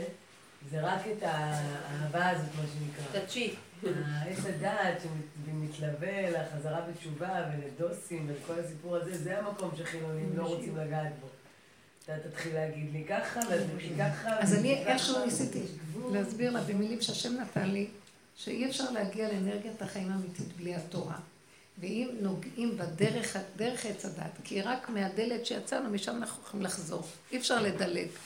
מה שנקרא, אנחנו חטאנו, אכלנו אותה, דרך זה אנחנו חייבים לחזור. עכשיו, כשמיצינו את הכוח הזה, אז אנחנו יכולים להיכנס ליחידה ומתפרק לנו השקר של הכלליות. כמו שיש סקר ודברים. אבל בסופו של דבר, זה כאילו יתוש רואה שיש אור ועולה למעלה, אבל הוא לא טרח על המדרגה הזאת שהוא למעלה, ואדם יושב למטה והוא למעלה על יד האור. הנקודה היא העמל והיגיעה במשך כל הדורות, כן לעבוד בדרך הנכונה, ובסוף לפרק אותה. זה מה שאמרתי. כן אנחנו מצווים על פי הכלל, כי התורה עכשיו של עץ הדת במשקפיים של הריבוי. יש הרבה אנשים, יש קהילה, ואתה צריך לעשות מה שהקהילה, ועכשיו יש גברים, ואנשים צריכות להיזהר, שתהיינה צנועות מול הגברים, כי יש, אה, עכשיו זה הקלקול של עץ הדת, אין מה לעשות. אבל בסופו של דבר, אם נעבוד ככה לאט לאט ונתבונן ונכיר את הנקודה, נשחרר את הפלונטר, נחזור לנקודה של האמת, נפרק את הפלונטר של הריבוי והדמיון החיצוני. אבל כאן הם לא מוכנים לעבוד דרך זה, והם רוצים לפרק בלי לעבוד. וזה נקרא עבודה זרה, זה הגדר של עבודה זרה. שלא מוכנים לעבור דרך הדבר. אבל את יודעת, אני ראיתי חוזרת בשאלה, שהיו לי תאים והם יושבים בקבלת שבת, והוא מקדש היין, והם גברים ונשים ושרים שירי שבת, מחובקים. והם אומרים, אני צריך לרצוח את האלוהים שגדלתי איתו, אני פשוט צריך לרצוח אותו, זה לא... ואת יודעת, היה בזה נקודת אמת, היה משהו יפה בלראות את, את השומרים על המסורת הזאת, בסדר, מעשנים, בשולחן שבת, מבולבלים לגמרי. עכשיו תראו מה קרה להם, הם לא צריכים לרצוח אותו. הוא מתנדף לבד, אותו אלוקים, כי הוא דמיון של עץ הדעת. תראי, תסתכל עליו, והתבוננת על מקומו ואיננו. אני מבינה, האלוקים, האלוקים של עץ הדעת, הוא נוצר כתוצאה מעץ הדעת. זאת אומרת, ברגע שחטאנו ואמרנו שאנחנו גדולים ויכולים גם כן, וייתם כאלוקים, עכשיו האלוקים שלנו גדול, אנחנו מדמיינים אותו דרך הדמיון שלנו, גדול והוא רם ונישא וקדוש, אנחנו מפחדים ממנו והכל. אבל אנחנו חייבים אותו, כי אם לא הלך זה שטויות. אז אנחנו צריכים אותו. ברור שאחר כך צריך לפרק, ושהוא ייעלם ויתגלה האור האמיתי שיש בתוך האלוקות, לא הדמיון. אבל צריכים לעשות לזה התמרה. זה לא צריך לרצוח את האלוקות. זה, זה פירוק אחר פירוק אחר פירוק עד שהוא איננו, והתבוננת על מקומו ואיננו. מה שהם עושים, אין להם כל כך פירוק, לא רוצים לפרק, רוצים לרצוח אותו. לא צריך לרצוח אותו, הוא ייעלם לבד, הוא יהפך להיות אה, אנרגיה אחרת, זה התמרת האנרגיה לכיוון אחר. אבל אין כלים לעבודה. אז מה שהם עושים, כאילו הם נורא מתוקים, הם באמת רוצים אחדות, הם רוצים את אחרית הימים, אבל בלי שהם מוכנים לתת את נקודת העבודה. אתם מבינות למה אני מתכוונת? אדם שחוזר אחורה, מקבל את האחריות על עצמו, הוא מת? סליחה, למה אני... אני הייתי צודקת ואני צריכה להגיד שאני לא בסדר, אבל אני מחפשת להיות צודקת, אני מחפשת את האמת. ובצדק הזה אין אמת, אבל תחפשי את האמת. אז את, את נראית, את גרועה, את יורדת על, על עצמך. את כאילו, מחפשת השלילה שלך, לשלול את הישות. את הורגת את הישות, את, את שוחטת את האלוהים. זה כאילו שחיטה, אבל את עושה לזה התמרת אנרגיה. שם הם אומרים את זה בידיעה ואין עבודה. זה חבל. אתם מבינות? יש המון, יש המון אה, אנשים, אני גרתי בכפר ויש שם הרבה אנטי-דתיות קודם כל, אבל הרבה אלה שהולכים לתיקון שבועות, והולכים לקבע, אבל אין שם אצל אמונה בשבוע עבודת השם או שמירת שבת. אין אה, חוקים של תורה. אין חוקים של תורה, אבל אני חושבת שיש אמונה, אבל כשהם... אה, הם נהנים מהטוב כאילו בלי לעבוד, כמו שאת אומרת. כאילו לוקחים את הדבר... בלי עול. בלי העול. של אמונה, של לראות... אני אגיד לכם איפה זה נובע, באמת, לא היו ככה דורות אחרים. עכשיו זה כל השיטות האלה נובעות מזה שבאמת זה הולך להתפרק. באמת, הקליפה קולטת שזה בסוף יתפרק. אבל בלי עבודה זה כמו... טוב, יגיעו ימים אשר אין בהם חפץ. תבוא שבת, השבת תיכנס, נכון? יש תאריך של שבת, יש רגע של שבת. אבל אדם לא יכין לעצמו סעודה, מה הוא יאכל? הוא יצטרך ללכת לחבר לבקש אוכל. אז זה נקרא לחם אה, בושה, זאת אומרת, נחמה תכסופה, מה שנקרא. אז תעבוד, אני מבין, אז מגיעה עכשיו תודעה חדשה, ואנשים אבל בלי עבודה, אלה כנראה שעושים את העבודה, גורמים שיבואו כזה חדש, ואנשים מתחילים לחפש את האמת, לחיות עם האמת, אבל בלי שהם נותנים נקודת עבודה. זה מאוד חבל, זה מאוד חבל, מאוד מאוד חבל. אני זוכרת שהיה לי כזה חלום, שאני... נמצאת כבר, עוד מעט כניסת שבת, ואני עוד לוקחת מהחנות איזה שקית, ועוד לוקחת איזה משהו, ואני רצה פה להרים איזה דבר, ומלא חבילות ושקיות, ואני רצה מהר כי עוד שבת לא הגיעה, ואני עמלה מאוד, ואיזה מצוקה שאני כבר קרוב, ואני עוד, אבל יש לי עוד משהו לעשות, ועוד משהו לעשות, ועוד משהו, משהו סחרור. די דומה למציאות. אה? די דומה למציאות. כן, ממש, ו- ועכשיו אני עוד מעט מגיעה הביתה, וכבר נהיה עוד מעט, ממש עוד קצת כניסת שבת, ובמדרכה יושבים אה, אנשים במדרכה, ומחכים שאני אבוא, ומבקשים אם יכולים להתארח אצלי בשבת. והם היו נראים כאילו... עלובים כל כך, שהיה לי... אז אני אומרת, אחרי שהתעוררתי, אמרתי, זה מסמל את המקום הזה שאנחנו... יבוא שבת, אין לנו דרך איך להכין, מה, מה... ויצטרכו אחד לשני, ואנחנו אומרים שלא נזדקק זה לזה. תבינו את הנקודה. היה לי צער נורא מהחלום, התעוררתי בכזה מצוקה שאי אפשר לתאר. וכמה צריך להיזהר. וכן להתעורר רגע אפילו לפני ולתפוס משהו בעבודה ושיהיה לנו מה שנקרא איזה זכות, שזה לא יהיה לחם חסד ובחינם. עכשיו בואו נחזור עוד פעם, מה זה בחינם? אם מישהו מרגיז אותי, אני תמיד הולכת על הנקודה הזו. או בוא נגיד, לא מרגיז אותי, יש לי, נתנו לי מחמאה ואני וואי, עפה על עצמי מהמחמאה, או אני כועסת משהו שאני אומר לי ואני מגיבה, זה נקרא לחם חסד. אני הולכת בדרך הכלל, הטבע. גירוי תגובה. כי נותנת לו ממשות, מה אתה אומר לי ככה? או וואו, מה באמת אני נראית טוב? כאילו, מה, הוא אמר רק מילה, עכשיו שהוא מתכוון למה שהוא אומר, מה את בוחרת את הנפש שלך עכשיו? באיזשהו מקום האדם כל כך תלוי בשני שיגיד לו איזה מחמאה, או שהוא כועס על השני שהוא חושב עליו ככה. מה את כל כך תלויה בזה? תראי איך את נראית, עלה נידף, אין לו שום עמוד שדרה, אין לו חוזק, אין לו כלום. הוא תלוי כל הזמן מה שכל אחד יחיה אותו. אה, הוא חי בחוץ. תחזרו פנימה, תשובו אליי. השם נמצא כאילו אחורה אחורה. פעם רבי בוני מפשיסחה היה אחד מגדולי החסידות. הוא ראה איזה יהודי רץ, רץ, רץ, והוא אומר לו, שלום עליך עיד, ואסמכת עיד, מה שלומך, מה קורה, מה עם יהודי, מה עושה יהודי? הוא אומר לו, אין לי זמן, אין לי זמן, אני רץ, רץ לפרנסה שלי, הפרנסה שלי, אני ממהר, אני ממהר. אז הוא אומר לו, מנין לך שהפרנסה שלך מקדימה, אולי מאחורה. הבן אדם רץ, זה עץ הדעת, רץ, רץ, שם, שם, שם, אמרת לי, הוא מגיב, זה גירוי תגובה. הדבר הראשון זה לעשות הפוך מהטבע, זה מאוד קשה. זה מאוד קשה, זה נגד תנועת הטבע. אז זה סבל, אבל הסבל הזה מתחיל להחזיר אותך למקום הנכון, כי התרחקנו, גלינו מארצנו ונתרחקנו מעל אדמתנו. ואין אנחנו יכולים להראות לעבוד, כאילו, אנחנו לא יכולים לראות לפני השם, כי אנחנו כל כך רחוקים ממנו. עכשיו, המרחק זה לא מרחק, זה התודעה שלנו בכיוון אחר לגמרי. צריכים להחזיר אותה. להשיב את התודעה הזו קודם כל במידות. תראו, חכמים עשו הרבה בעבודה של להשיב את, הדו, את כל הדעות המקולקלות המשופשות ולברר לנו מה זה יהדות, להעמיד בדעת. אבל תדעו לכם שהדעת תשייך לעץ הדעת. והעיקר של עץ החיים זה המידות. המידות זה השורשים של עץ הדת. המידות זה שורשי התורה העליונה, זה תורת המידות. התורה העליונה הייתה נקראת תורת המידות. אם לא היינו מקבלים את התורה, היינו לומדים צניעות מחטוא. זאת אומרת, דרך ארץ קדמה לתורה. המידות זה יסוד התורה כולה. המידות זה דבר מאוד מאוד עמוק. לכן גם בית המקדש הוא, הוא נקרא, יש מסכת מידות במשנה, ששם לומדים על בית המקדש. המידות, למה קוראים לזה מידות? לשון מדידה. שכל העניין שלנו זה לחזור אחורה ליסוד המידות שהם השורשים, ששם זה יסוד עץ החיים.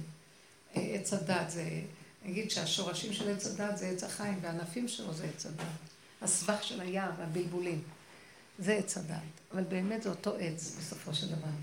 הנקודה היא לחזור לשורשים. אז השלב הראשוני בעבודה זה תמיד לעצור ולא להגיד.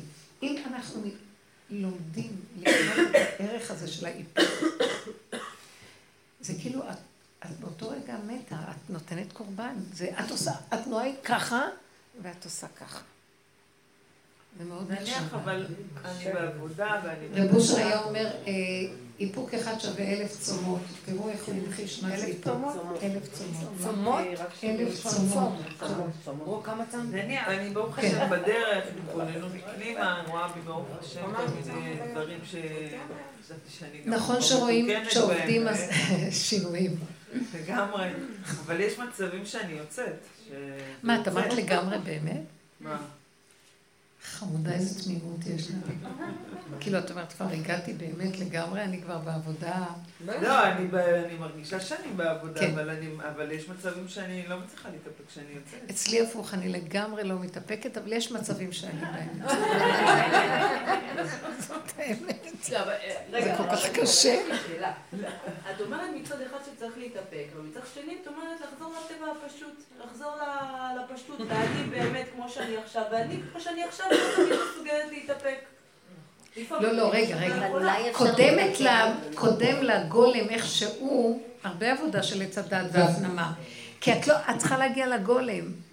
הטבע הפשוט הוא הגולם, אבל אנחנו בעץ הדת לא בטבע הפשוט, אנחנו מכוסים ומדומיינים, והטבע הקטן הזה שהוא אמיתי כמו תינוק שנולד, נהיה מלא עניינים, את כבר לא יודעת מה הטבע האמיתי שלך.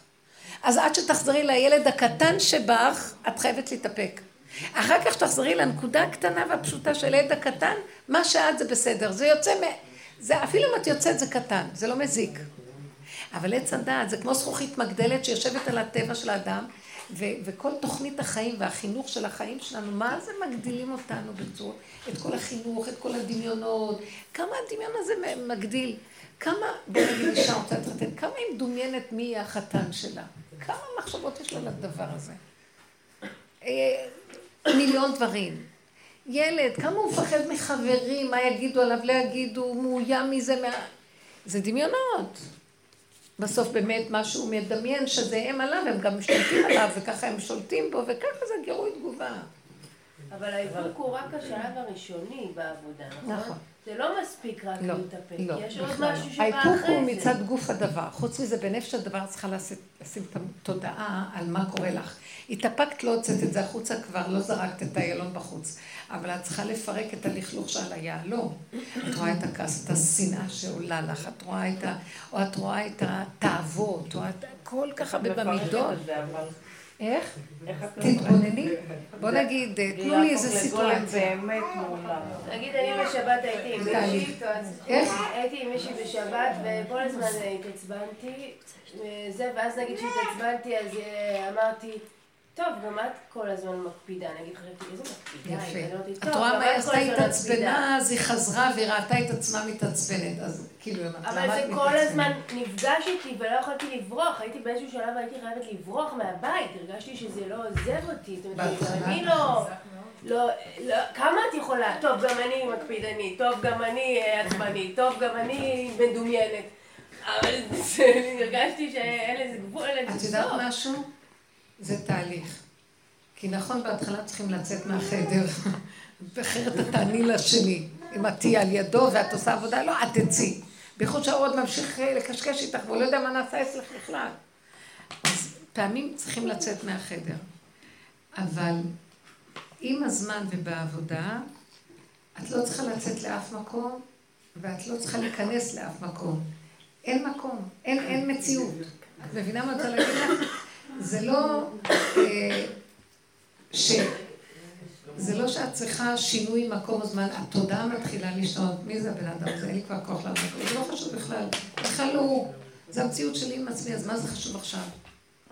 את נכנסת פנימה פנימה, אני אספר לכם סיפור של מישהי מהחבורה הוותיקה של רב אושר, אישה שאימא שלה הייתה הולכת לרב אושר, והיא גדלה בתור בת אצל אימא שלה, שאימא הייתה לוקחת אותה לרב אושר. אז היא מספרת את הסיפור עליה, שהיא התחתנה, רב אושר הציע לה את השידוך, אה, והיא, הסתבר שהשידוך הזה, היו לו בעיות נפשיות קשות. והיה יורד מאוד לחייה. היה לה גן בבית, והיא הייתה מביאה את הפרנסה, העיקר זאת שעשתה את הפרנסה, והביאה. לא היה לה רגע מנוחה, כל הזמן היה יושב בבית, מציק לה. מדליק את הרדיו בקול מ- עם האש משחק, עושה כל מיני דברים. טוב, היא אומרת, במשך היום איכשהו היא למדה בעבודה של רב אושר להתאפק, לא זה, לא זה. אבל כשהייתה הולכת לישון, היה שם את הטייפ בשיא הווליום, לא מבין אותו כלל, היה נפלא, היא צריכה מחר לקום לגן. לאחד. אז רגע, אז אה, תראי, בסדר, עכשיו תקשיבי. אה, היא הלכה לרב אושר ואומרת לו, אני לא יכולה, אני לא יכולה, הוא מדליק את זה. אז הוא אמר לה, את צריכה, לא, את צריכה לעשות עבודה עם עצמך ולא לתת ממשות למוזיקה. אז היא אמרה לו, למה שאני אשאר עם אחד כזה? אז הוא אמר לה, את לא יכולה לעזוב אותו עד ש... כשהוא ישים את המוזיקה ואת הולכת לישון, לא תשמעי שום דבר, כי תיכנסי לתוך השינה, ורק אז אני מרשה לך להתגרש. אני לא מרשה לך להתגרש בגלל זה, כי יבוא אחד מישהו אחר לגמור את התיקון בזווית, יתלבש עלייך מישהו. זאת אומרת, את צריכה להגיע למצב שהוא וקיר, המוזיקה והקיר זה אותו דבר. הקיר מפריע לך? לא. גם המוזיקה לא מפריעה. בבקשה. אתם מבינים איזה... עכשיו, זה לעזוב אותו, לעזוב את הדמות, לעזוב את הרעש, ולהיכנס פנימה ולהגיד, מה מפריע לך? מה קרה? אין אף אחד, אין דמויות, אין כלום. טק, טק, טק. שום דבר לא נתן לה לעשות. שום דבר בחיצוניות. אתם לא מבינים איך האישה הזאת עובדת, איך מכירה מפרקים אותה את היום. המוח שלה נעול. היא כמו פקק, היא יודעת לנעול אותו, אין כלום. נעלמת, נעלמת, שום דבר לא יכול להפריע לה. היא עברה הרבה עשרים, הרבה בסוף היא עזבה אותו, הוא אמר לה תעזבי אותו, אבל היא עזבה כי היא עשתה הכל. היא אמרה לי שהיא ישבה פעם- במטבח, והיה צינור גומי על הראש שלה, כזה מפעם.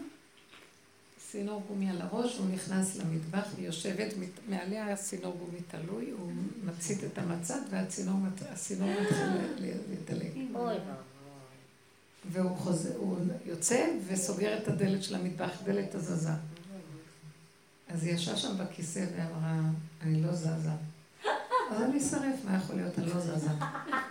היא נשמה, היא אמרה, אני לא מגיבה, אני נושמת עם הנשימה שלי, מדברת עולם. הוא נכנס אחרי שתי, שניות והכיבה את האש.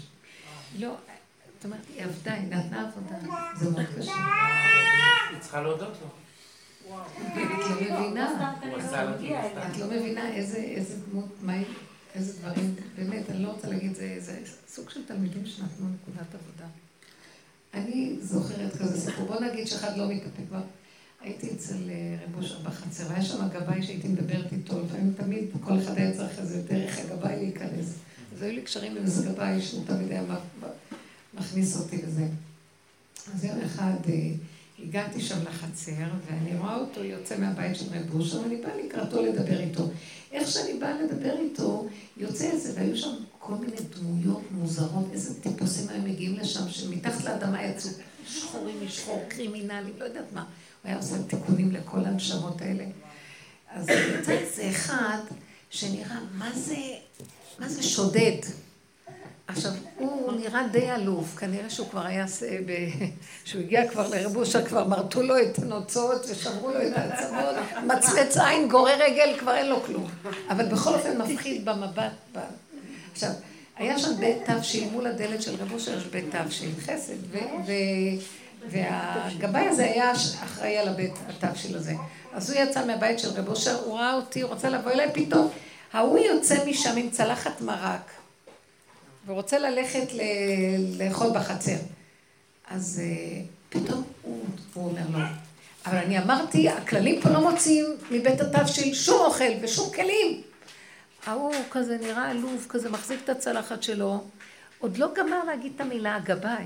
מרים יד ומחטיף לו כזאת מכה, שהגבאי הצדיק הקדוש נותן מכה, אבל ממש נוראית לאיש הזה, והצלחת נשברה לו, והוא עושה ככה, הקרימינל עושה ככה, והצדיק מכה. תמונה שלא הייתי יכולה... אני הזדעזעתי. והוא ממשיך להכות אותו, ואומר, אני אמרתי לך לא להוציא, אני אמרתי לך לא להוציא. ואני עומדת בצד, הרגע הייתי עמומה, אבל אחר כך אמרתי, תתעשתי, זה לא קשור אליך שום דבר, בלי ביקורת, בלי לחשוב, בלי כלום. זה היה חלק מהעניין הזה של לא לתת, להיות באיפוק, באיפוק לתגובה ש... לא. מהר תיזהרי מהתגובות של הפליאה הזאת, כלום, את לא מבינה כלום, זהו, תסגרי, ומה שראית ראית, בלי פרשנות, בלי אה, ביקורת, בלי כלום. חזרתי הצידה, והצטנפתי גם קצת, התביישתי ש... שהוא רואה אותי שאני רואה. אז אה, אחרי איזה כמה דקות, ואני לא יודעת איך, אז אה, נגמרה התמונה, האיש הזה הלך, ברח, והגבאי בא לקראתי. עכשיו, אני מסתכלת עליו כאילו, הוריד מסך. מסך. לא היה ולא נברא, והוא ניגש אליי בחיוך כזה, כאילו, מה העניין? כאילו כלום לא היה. כשאני הסתכלתי על זה, פשוט ראיתי מה זה עבודה. ואני לא, הוא לא כאילו שהוא ידע במוח שהוא מכיר אותו, אני ראיתי שנפל עליו חמת זעם אמיתית. הוא היה אש, רוצה עכשיו ממש קרימינל בעצמו. רב אושר ישב בפנים, הרגשתי שזה הכל הולך מרב אושר.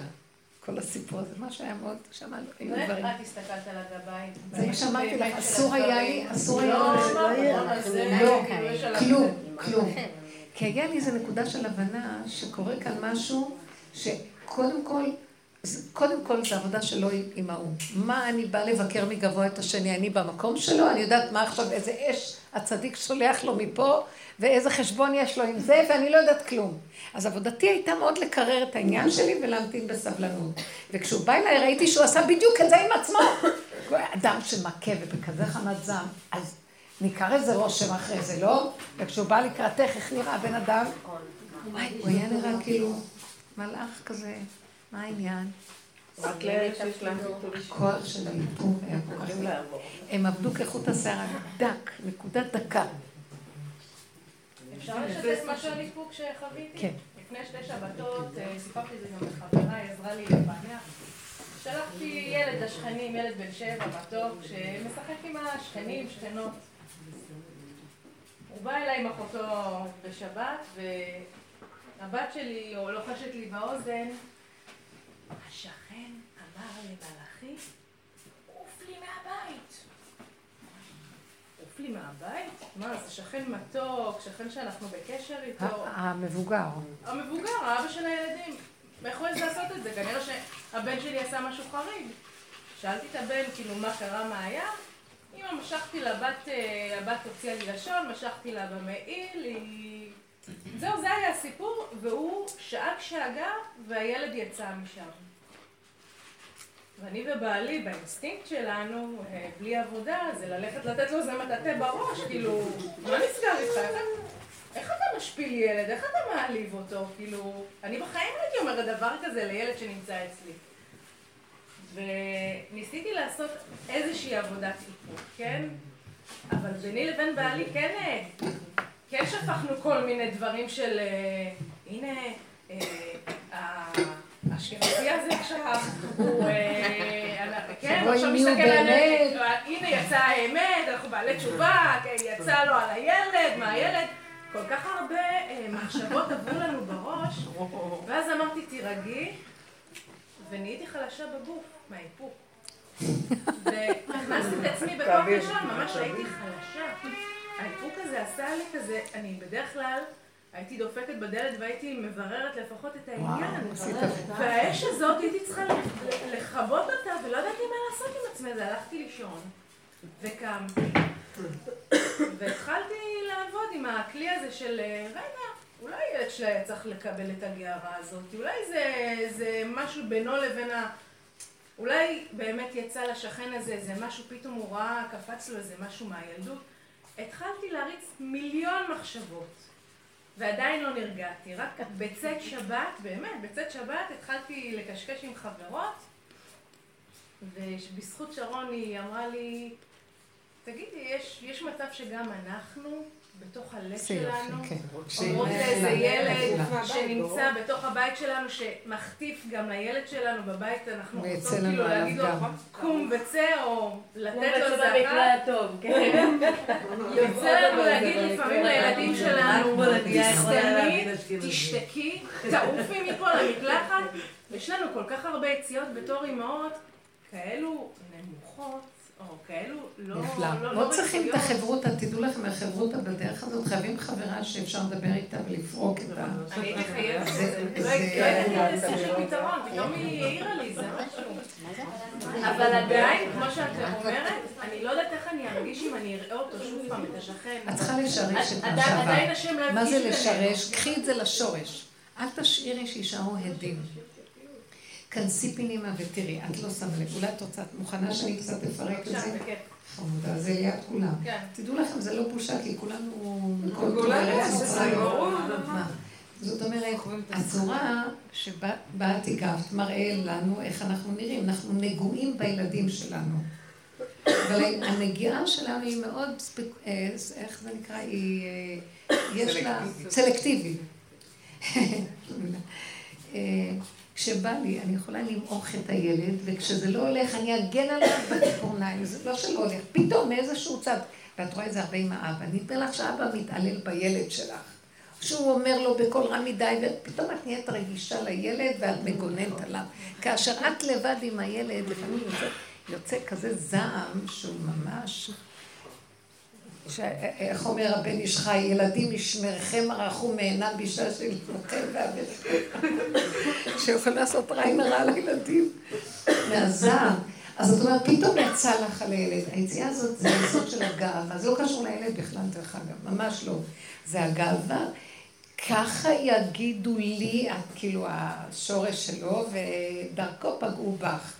ככה יגידו לי, מי אני בכלל? אז כשיש רואה איך קופץ לנו הנחש הזה של לי לא יגידו ככה, אני, כוחי ועוצם ידי.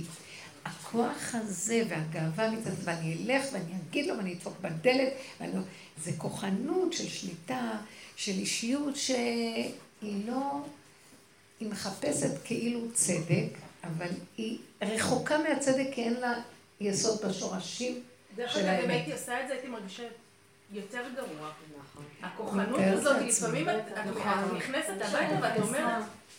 את יודעת מה? אנחנו, זאת המילה, אנחנו מתנבלים. יותר טוב שנשתוק ונכסה את כלימתנו ונשתנו, שלא יראו מי אנחנו, כי יוצאים מילים, יוצאים דברים, שטוב לו לאדם שישתוק מה שיוציא את מה שיש. כי אינו דומה דבר שיצא ונשבר לרסיסים ונראה לא טוב. עכשיו שבי תאחי את הרסיסים, זה דבר שלא נגעו בו והוא נשאר ככה. ההפנמה היא נהדרת, אני מודה להשם כל כך על הדרך הזאת. כי אני אומרת, אחרי הרבה זמן בעבודה, אני אומרת, כל רגע ראיתי איזה סכנת רצח אני בעולם. אני רק, פלא שעוד משהו מחזיק אותי שאני לא יכולתי, אני לא יודעת מה, כל יום להיות, השם ישמור, אני לא רוצה להגיד. ממש, כל יום יכלו לעצור אותי, וכל יום יכולתי לגנוב, וכל יום הייתי בכותרות, וכל יום... מה אתם חושבים שאתם רואים היום כל הזמן כותרות? אל תקראו את הכותרות בלי לחזור ולהגיד, אבל אני יכולתי להיות במקומו, ואל תסתכלו עליי, שתראו את עצמכם. בבקשה, כי אם לא, זה הופך להיות קודם כל לשון הרע, מסתכלים על השני, ואנחנו מסתכלים את עצמנו, כי יש קטרוגים, מה את יותר טובה? לא, תראו מה הוא עשה, כולם דנים את כולם פה. כן, מתה מפחד, מתה, כשאני רואה איך גילו את זה שהוא כזה, זה אנס וזה עשה זה וזה גנב וזה, ואני אומרת, הכל אני יכולה לעשות בדיוק אותו דבר, מה ההבדל? איך ריחמת עליי, ריבונו של עולם? תדעו לכם, תחיו את הסכנה ותתוודו, תתמעטו. זה מה שהשם רוצה, על מנת שיפול הדעת הזו של הנחש ויגיע האור של היחידה. כי אם האדם עוד מגדל את זה ומפרנס את זה ומתרחב לאורך ולרוחב, אז, אז השכינה נעלמת. אין, אין התחלה פה, איך יתגלה עוד. כן. ועכשיו, אני, בגלל השיעור הזה שהייתי, לא יודעת איך להתמודד. זה משהו קטן, אבל אה, מאוד מאוד אה, קשה להתמודד. יש לי שכנה מקסימה, טובה, אליה. מאוד נקייה, באמת אישה אישה טובה. הביורי שלה שם מסודר, ויש לה המון המון דברים בבית, וכמה שהיא עושה סדר, קודם כל היא השתלטה על החדר שירות של החשמל והכל, עשתה מן המחסן שלה, לא אכפת, לא צריכה אותו, אבל קודם כשהיא מפנה דברים מהבית, הבית שלי הוא מול החדר הזה. אז בינתיים שמה את זה ממול, זה לא מפריע לי. מחסן. עכשיו, פעם הייתי נורא אה, מסתכסכת עם אנשים. ברוך השם, עשיתי תשובה, וזה שהדבר הזה ממש חזק בשבילי. ברוך השם, אני כבר לומדת אה, להעביר ולא זה, אבל פה, זה מפריע לי, למה אני צריכה לבוא הביתה? בערב, ופתאום לראות ששמה שולחן קטן של אז בואי נראה. כביסה ועוד זה. נכון שלמחרת אני מכניסה את זה למחסן, ואני אה, אומרת לבעלי, תגידי, מה, זה לא בסדר, למה צריך לדבר על הדבר הזה? אני חושבת, רגע, לא, תגידי ברוגע, אבל תדברי איתה, ואני מה זה מסתכסכת עם עצמי בעניין הזה? נכון. האם להירגע ולהגיד לה, סליחה, מה מפריע לי? או מה אכפת לך? כאילו, אני לא יודעת מה לעשות עם הסיפור הזה. אז תראו, בעץ הדת יש שתי אפשרויות. אני לא אגיד לה, או מה אכפת לך? מקצה כן, לקצה. כן. אני אומרת שזה אכפת לך, זה האמת, שזה אכפת לך. מה זה האמת? כרגע המציאות העכשווית, איך שהיא ככה, זאת האמת שלי. תהיה גרועה, יכול שתהיה גרועה. זאת האמת שלי. עכשיו, היא רק מוציאה לי את, את האמת הזאת שהייתה חבויה בפנים, כי עד שהכל במקום, והכל מסודר שלום, שלום, אשמע, בסדר. אז השם אומר, את, ואת אומרת, איזה יחסים נהדרים, ואיך אני, ואדם נהדר מסתדר עם כולם, שאומר, אהה, מסתדרת עם כולם, איך שאדם יש לו איזו מחשבה טובה לעצמו, ישר מקטרג מופיע. ואז מביאים לו סיפור. עכשיו הוא מתחיל לראות איך הוא נראה.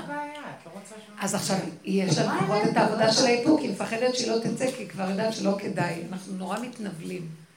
עכשיו, אבל את סובלת, כי מה שקרה הוא, כן, זה הזיז לך משהו, זאת האמת. קחי את האמת הזאת ותתחילי לנתח אותה. תעזבי עכשיו אותה, הייתה רק המראה, זה המקל שמראה לך. מה מראים לנו? בואו נסתכל, ודרך זה נוכל לפרק קצת סיפורים. קודם כל, כשנכנסנו לבניין חדש, אז אה, אז כשבעלי פירק את הקרטונים, הוא שם קרטונים בינתיים שם עד שהוא יוריד למטה. ואז היא אמרה, "אה, אל תשימי פה קרטונים, זה יפריע, אה, יכעסו עליי. לא יהיה אני לה מקום לדברים שלה. אל תשאיר את הקרטונים שם. את יודעת מחסן היא עשתה שם עכשיו? עד היום מעצבן אותי. כשבעלי שם שם קרטונים, זה הפריע לה, היא אישה מקסימה. עכשיו. את יודעת למה היא לא היא מזיזה את זה? עוזרת, היא טובה, באמת, מה שהיא זה עוזרת, בסדר, אני בסדר, לא. באמת. היא עוזרת לכולם והיא נשארת בבניין. אבל הקטע היא הזה. מאז לא אכפת לי, מה, אני לא צריכה אותו.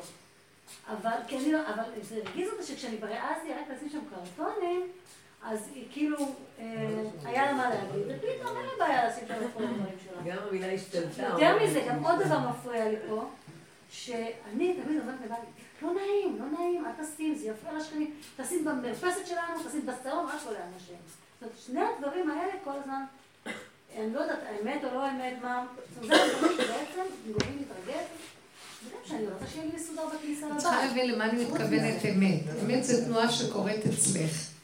אני לא באה להצדיק אותה, אני רק רוצה לומר, אמת זה קביעה של מציאות קיימת. זה נקרא אמת. הכוס הזאת עומדת פה, אמת. היא כחולה. זה לא דבר שאת... אה, עכשיו, בוא, נעב, בוא, אה, בוא נוותר. זה לא האמת, האמת שכואב לך.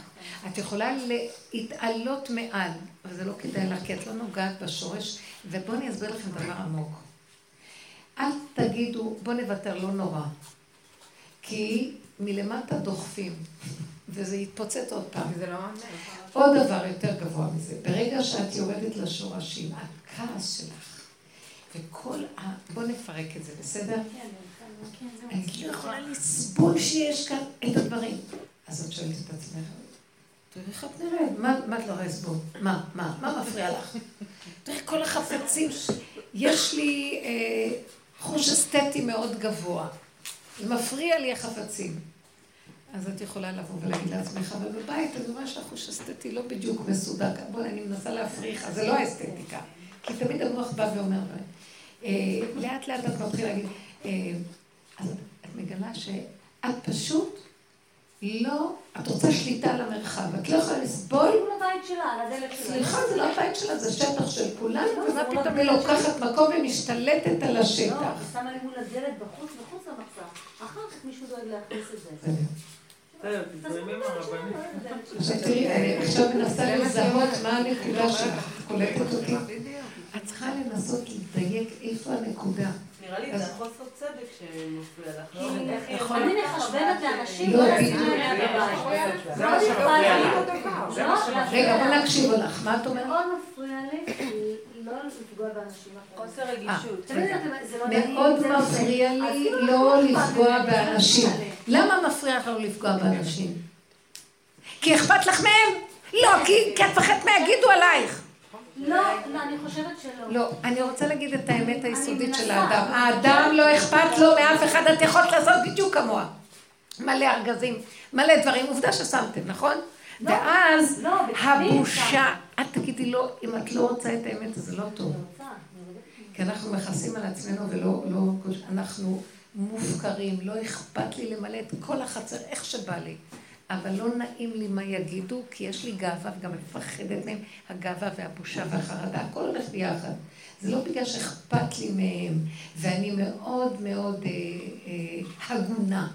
אנחנו לא הגונים, לא אכפת לנו מאף אחד, אנחנו כל הזמן משחקים משחקים וקוראים לילד שלו בשמו, ואז אחר כך אומרים, אבל אני אדם הגון, אבל אתה לא הגון. אם השם שם לי אחת כזאת, הוא אומר לי, את בדיוק כמוה. ואז עכשיו, אז מה אתה רוצה שאני אעשה? תודי שאת כמוה. את גם תשתלטי על שטח ולא אכפת לך מאף אחד, אם לא יהיו שם בכל הקומה. נניח היא שייכת לכולם, ו- ואף אחד לא יגיד מילה, ואת... את הצ'יף של השכונה. מי יעז להגיד לך משהו? היית שמה שם דברים. יש לך, את אומרת, אנשים אומרים, אני, אני אדם מאוד עדין ומתחשב לו, הוא פחדן, מפחד, מה שיגידו עליו, מת מפחד. תקראו את המפה. לא, באמת, הוא חנפן, הוא חלש אופי, מפחד. הוא רוצה לרצות את השני, הוא רוצה לצאת, נכון, אני מותק, הוא מת שיגידו עליו שהוא מת, כי הוא מלא חרדה שלא יאהבו אותו. מיליון דברים. את זה השם רוצה שנראה ונודה, ואז אני, אני לפרוע את הכל ולהגיד, אבא, אני עלה נידף, מת מפחד מכל צל שאומר, רוצה להשתלט על כל העולם. אני, אני העפתי אותך מהעולם, אכלנו מעץ הדת, העפנו את הבור עליו, ואנחנו שולטים פה. וכל היום עוד אנחנו אומרים, השם, השם, השם, והכל זה רק דמיונות, כי רגע שהשם הזה ירגיז אותי, אני אראה לו מי אני פה ומי הוא, וכן הלאה וכן הלאה. כל היום אנחנו רק מקשקשים. אז זה מה שנקרא עבודת התשובה, לראות את האמת ולהודות, מודה ועוזב וירוחם. תראי ותגידי, אבל זה לא היא, היא רק מר... השם מרחם עליה שמה שמרגיז אותי, תנועת הרוגז, כי נוגעים בי, הדבר הזה נוגע בי באיזה נקודה, ועכשיו רק רוצים שאני אברר איפה הנקודה אצלי, היא רק המראה, תעזבי אותה. את לא מאמינה. איזה דברים נפלאים קורים כשאנחנו עושים את העבודה הזאת ונוגעים רק בעצמנו, ולא רואים ממילא את אחד, ורואים את עצמנו, ועכשיו שלא תישברי שאת רואה איך את נראית, כי זוועה איך שאנחנו נראים. ההיא מלאך לידך. ככה הייתי רואה, שאני, אין גריות יותר... זה אדם שצריך לרדת עד הסוף, ואחרי ככלות הכל לעמוד, לעמוד מול בורון ולהגיד, רק אתה יכול לתקן כזאת מציאות. מה, אני עוד באה בכלל בטענות למישהו? תחסך בושתך וכלימתך, תורידי ראש ותמסרי את המציאות לבורון. רק אתה יכול לתקן את המציאות פה. רק אתה. עכשיו, את יודעת מה? משהו ייכנס אצלה בלב, את לא מאמינה מעבודה כזאת, השני יתחיל לאסוף את ואת לא אמרת לו מילה. משהו יקרה אצלו, וזה דבר שעובד. זה נראה, השם אומר, אתם לא מבינים? סילקתם אותי מעולמי ואתם הולכים על העולם. תקראו לי דרך הפגם שלכם, תמליכו אותי, ואז אני אסדר לכם את העולם. אף אחד לא ירים לאף אחד, והדברים יסתדרו, תנו לי להיכנס לעולמי. זה עבודה מכניסה אותו לעולמו. זה פרסום וגילוי מלכות השם. איך נהיה אהבה שאינה תלויה בדבר? נכנס הבורא עולם במוח שלה. ואומר לה, תראי איך את נראית. ואת חושבת שזה את צריכה לבוא ולדבר, את צריכה לדפוק על הדלת ולהגיד לשכן, מה אמרת לבן שלי? השכן לבד, אם את עושה עבודה נכונה להתקפל אחורה, למסור להשם את הווידוי דברים, זה כמו העלאת קורבן. השכן יגיד, פתאום ייכנס לו, איך אני מתנהג? אני לא בן אדם. וכל אחד יתחיל להתכנס בתוך עצמו ויעשה תשובה, מיד מתגלה השם שיאחד את כולם. אבל מה אנחנו עושים? אחד הולך להיות השוטר של השני והמפקד של השני, והוא יעשה צדק ויושר ומשפט, ואחד הורג את השני, ושנאת חינם ואש. אש. שורפת. תתכנס ולעבוד עבודה, תדבר עם השם. לדבר דרך יסוד הכרה עצמית, כאשר השני הוא רק המראה שמראה לי על מה אני עובדת, כי אי אפשר סתם.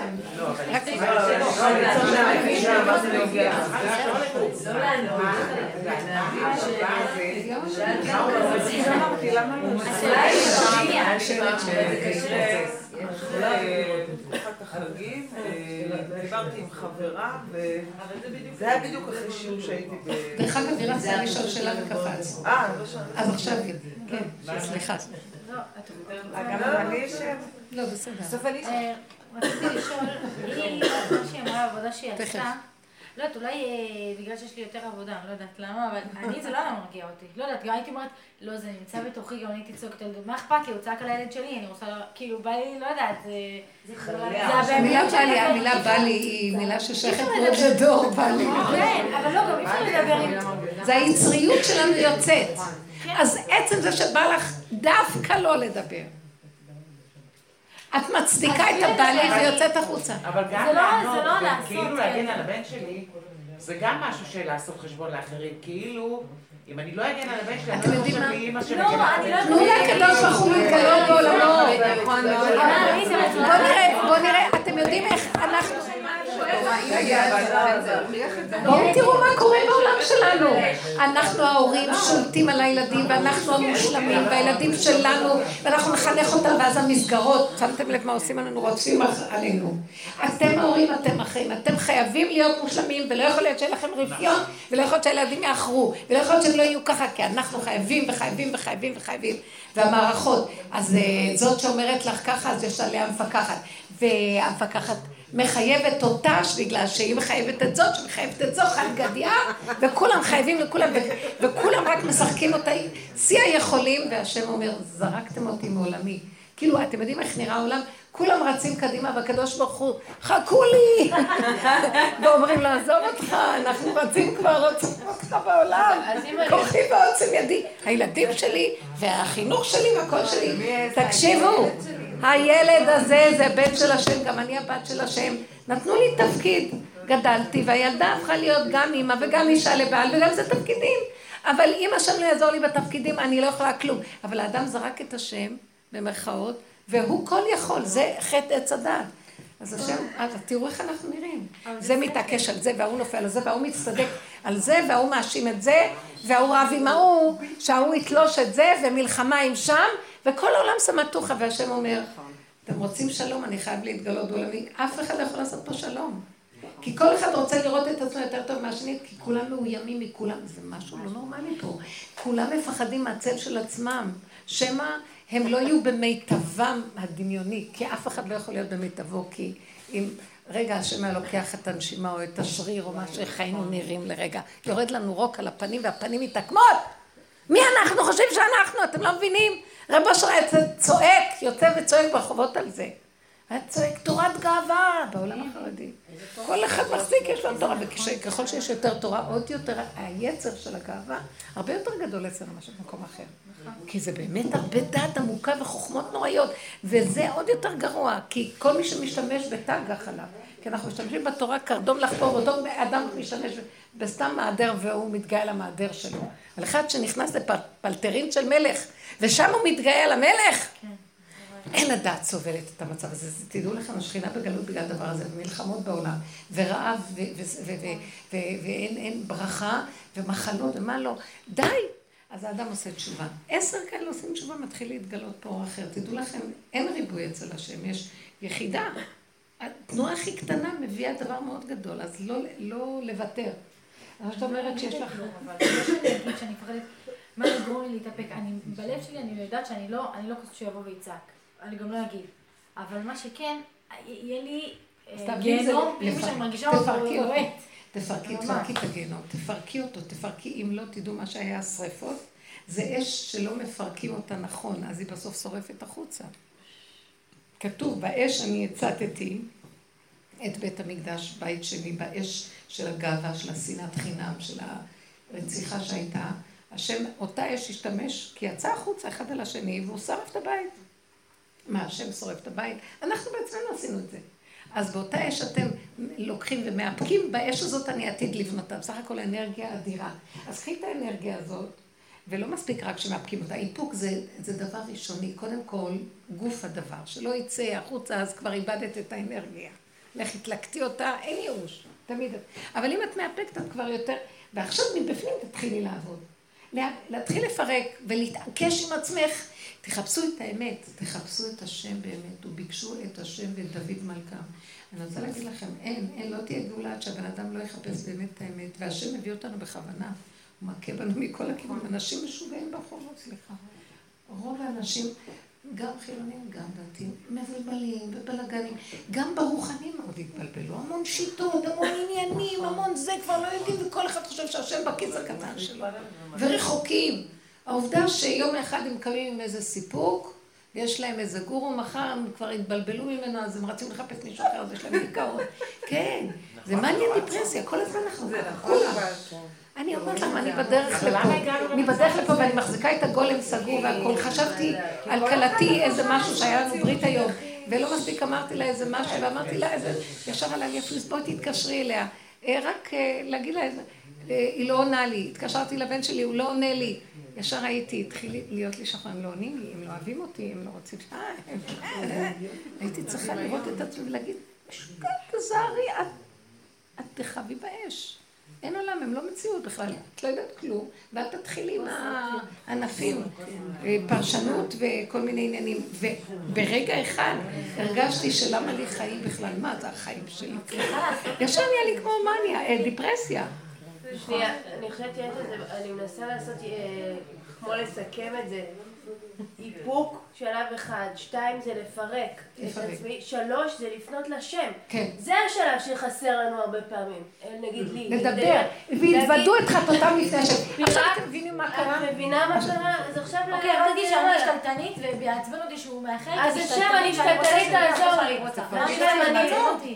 תקשיבו, אני אגיד לכם, בואו נחזור עוד פעם. כל העבודה הזאת של רב אושר, הוא היה כהן, מבחינת כהן גדול שמקריב קורבנות, ואנחנו הקורבן. שימו לב, קודם כל שאת מאפקת, זה את מחזיקה, זה באותו רגע נשחט לך הצורה, סליחה, כי את רוצה לענות, היצריות מאוד חזקה, ו- וכן, ואפילו שאת צודקת. לא אמרתי שאת לא צודקת ותצאי. אין הדעת סובלת את זה, אבל את צודקת ותשתקי, כי את לא מחפשת להיות צודקת, רק את האמת. אז כנסי ותשתקי, זה כבר התחלת הקורבן.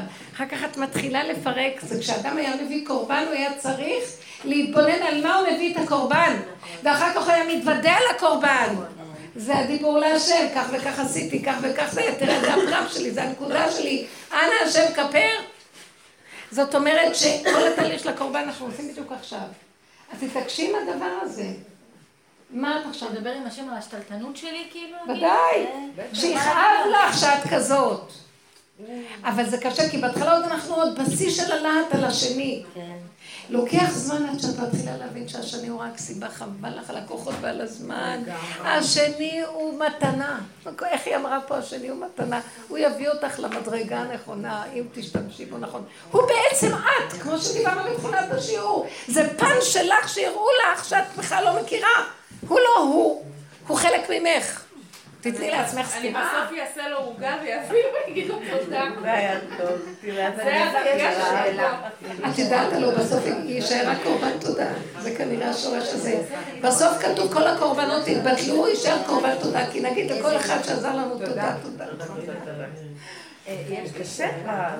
אם אני נמצאת באיזושהי סיטואציה עם עצמי בחיים, סתם בעבודה, ו... ואני רוצה לעזור לבן אדם, לעזור לו באמת כאילו שהוא, יעשה את הדברים נכון בעבודה, מתוך באמת אכפתיות, מתוך לא רצון שיפטרו אותו. האם אני עושה את זה, כאילו איפה אני אה, לא נכשלת עם עצמי, את מבינה מה אני שואלת? אם אני עושה את זה כדי לעזור, כדי להגיד עזרתי, או כי באמת אכפת לי. אני מרגישה לדוגמה שמאוד אכפת לי, כי זו בחורה שעומדים לפטר אותה, ואני רואה את הטעויות שהיא עושה, ואני באה ואני אומרת לה, תיזהרי קצת פה תעשי ככה ופה ככה, ואז אני אומרת לעצמי, גם למה אני מתעייפת? כאילו, אני מאוד בבעיה עם עצמי. והאם הרצון לעזור הוא איזשהו אגו שלי, או שאני באמת צריכה לא להתערב זה, לה? זה נהדר, תראו, זה מאוד טוב שבני אדם מתבוננים. אני אגיד לכם למה, בני אדם שמתבוננים, קודם כל, לא משעמם להם. משעמם לנו, לנו מה לעשות עם עצמנו, היי, מה נשמע מותק כך קשים? סליחה, זה אדם ערכי, יש לו, הוא תופס את המוח שלו במקום טוב, הוא לא, המוח שלו לא משוטט לו בעולמות. זה מעלה, זה מצד המעלה. אז דבר מאוד טוב שבן אדם מתבונן, ואז הוא אומר לעצמו, באמת, בואי, בואי, מה, אכפת לך? מה הנקודה שלך עליה באמת? מה יש לך מזה? והרבה פעמים את תקבלי תשובות. את תראי באמת, אם אכפת לך, כי את, אה, חבל לך עליה שהיא תלך לאיבוד. אה, אני ראיתי שעד שאני לא הגעתי למקום שראיתי שלא אכפת לי כלום, את לא יודעת כמה, זו עבודה מאוד דקה לשרש כל דבר ולפרק אותו. וראיתי ששורש אדם לא אכפת לו מאף אחד, תמיד יש לי איזה אינטרס באיזה משהו. אני לא יכולה להסביר לכם את זה. זה החטא הקדום, וייתם כאלוקים. יש כאן לא. לעזור? לא, אני כבר... לא, אני אומרת עכשיו, אני לא מדברת על מה לעשות כתוצאה, חייב תהליך קודם. אל תרוצו מיד לתוצאות. תתבונני קצת בעצמך, ועכשיו בוא נגיד שהגעתי למסקנה שזה האינטרס שלי. אז אני אומרת לבוא עולם, ריבונו של עולם, אני ארצה לעזור, אבל כי יש לי כאן איזה נגיעה בדבר. אז בבקשה, אני רואה שאת ה... עכשיו, אני רואה את הפלונטר שלי ואני רואה שיש לי נגיעה. אני לוקחת את הנגיעה וזה הקורבן שאני מעלה להשם. אתה רואה את הנגיעה הזאת? הנגיעה הזאת, היא רוצה משהו לעצמי בתוך כל הדבר הזה, ואני לא עושה את זה לשמה, לשם שמיים, לשם אהבה שאינה תלויה בדבר, אני עושה את זה, יש נקודה. זה הפלונטר שלי. ששכחתי מה זה באמת לעזור לבן אדם, בגלל שכאלה, לעולם, תדעו לכם, ככה זה החטא. אף אחד לא עושה שום דבר ממש לשמה. אין, אין, אין. ומתי זה לשמה? כשאדם יודע את זה, והוא מתוודה על זה, ואומר, אני לא יכול לעשות לשמה. תמיד יהיה איזה משהו אינטרס גנוב לאגו הזה. אז תרחם עליי. עצם זה שאת רואה את הנקודה ואת מתוודה עליה, נכנס אור אלוקי, והשם יצליח אותך במה שתגידי לה, ויהיה לה ישועה, אבל לא, ואת תצאי, ולא תגידי לעצמך, זה אני, את תדעי שזה היה השם, כי את תפוקה שרוצה הכל באינטרסים. זה מדהים הדבר הזה, לראות את הגילוי האלוקי, לפעמים אני הגעתי למקום שאני מתה, במרכאות, משתגעת על הפגם, מחפשת אותו בנרות, כי איזה מתיקות זה לראות איך הוא מתהפך ונהיה אלוקות שם. את כבר לא רואה את עצמך גרועה. זה פשוט, מי שיש לו, מחפש, מי שיש לו את הנקודה הזאת של מרתק אותו החיים. תעזבו, החיים פה אין חיים. אתם יודעים, אנשים חיים בכזה... מחפשים כל היום גירויים, וכל היום בילויים וגירויים, איך לחיות, ומאבדים את ה... אתם יודעים, איזה נשמה יהודית, איזה אור יש בתוך האדם, יכולה לחיות עם זה. זה דבר מדהים, אבל חייבים לנגוע בשלילי. ואנחנו מאוימים נורא.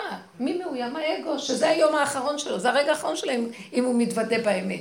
הוא מתעופף ובא במקומו האור האלוקי. אבל אתם יודעים מה אני ראיתי? שאחר כך הוא אומר לי תודה, כי האגו הזה הוא גם שורשו במשהו אלוקי. האני זה עין.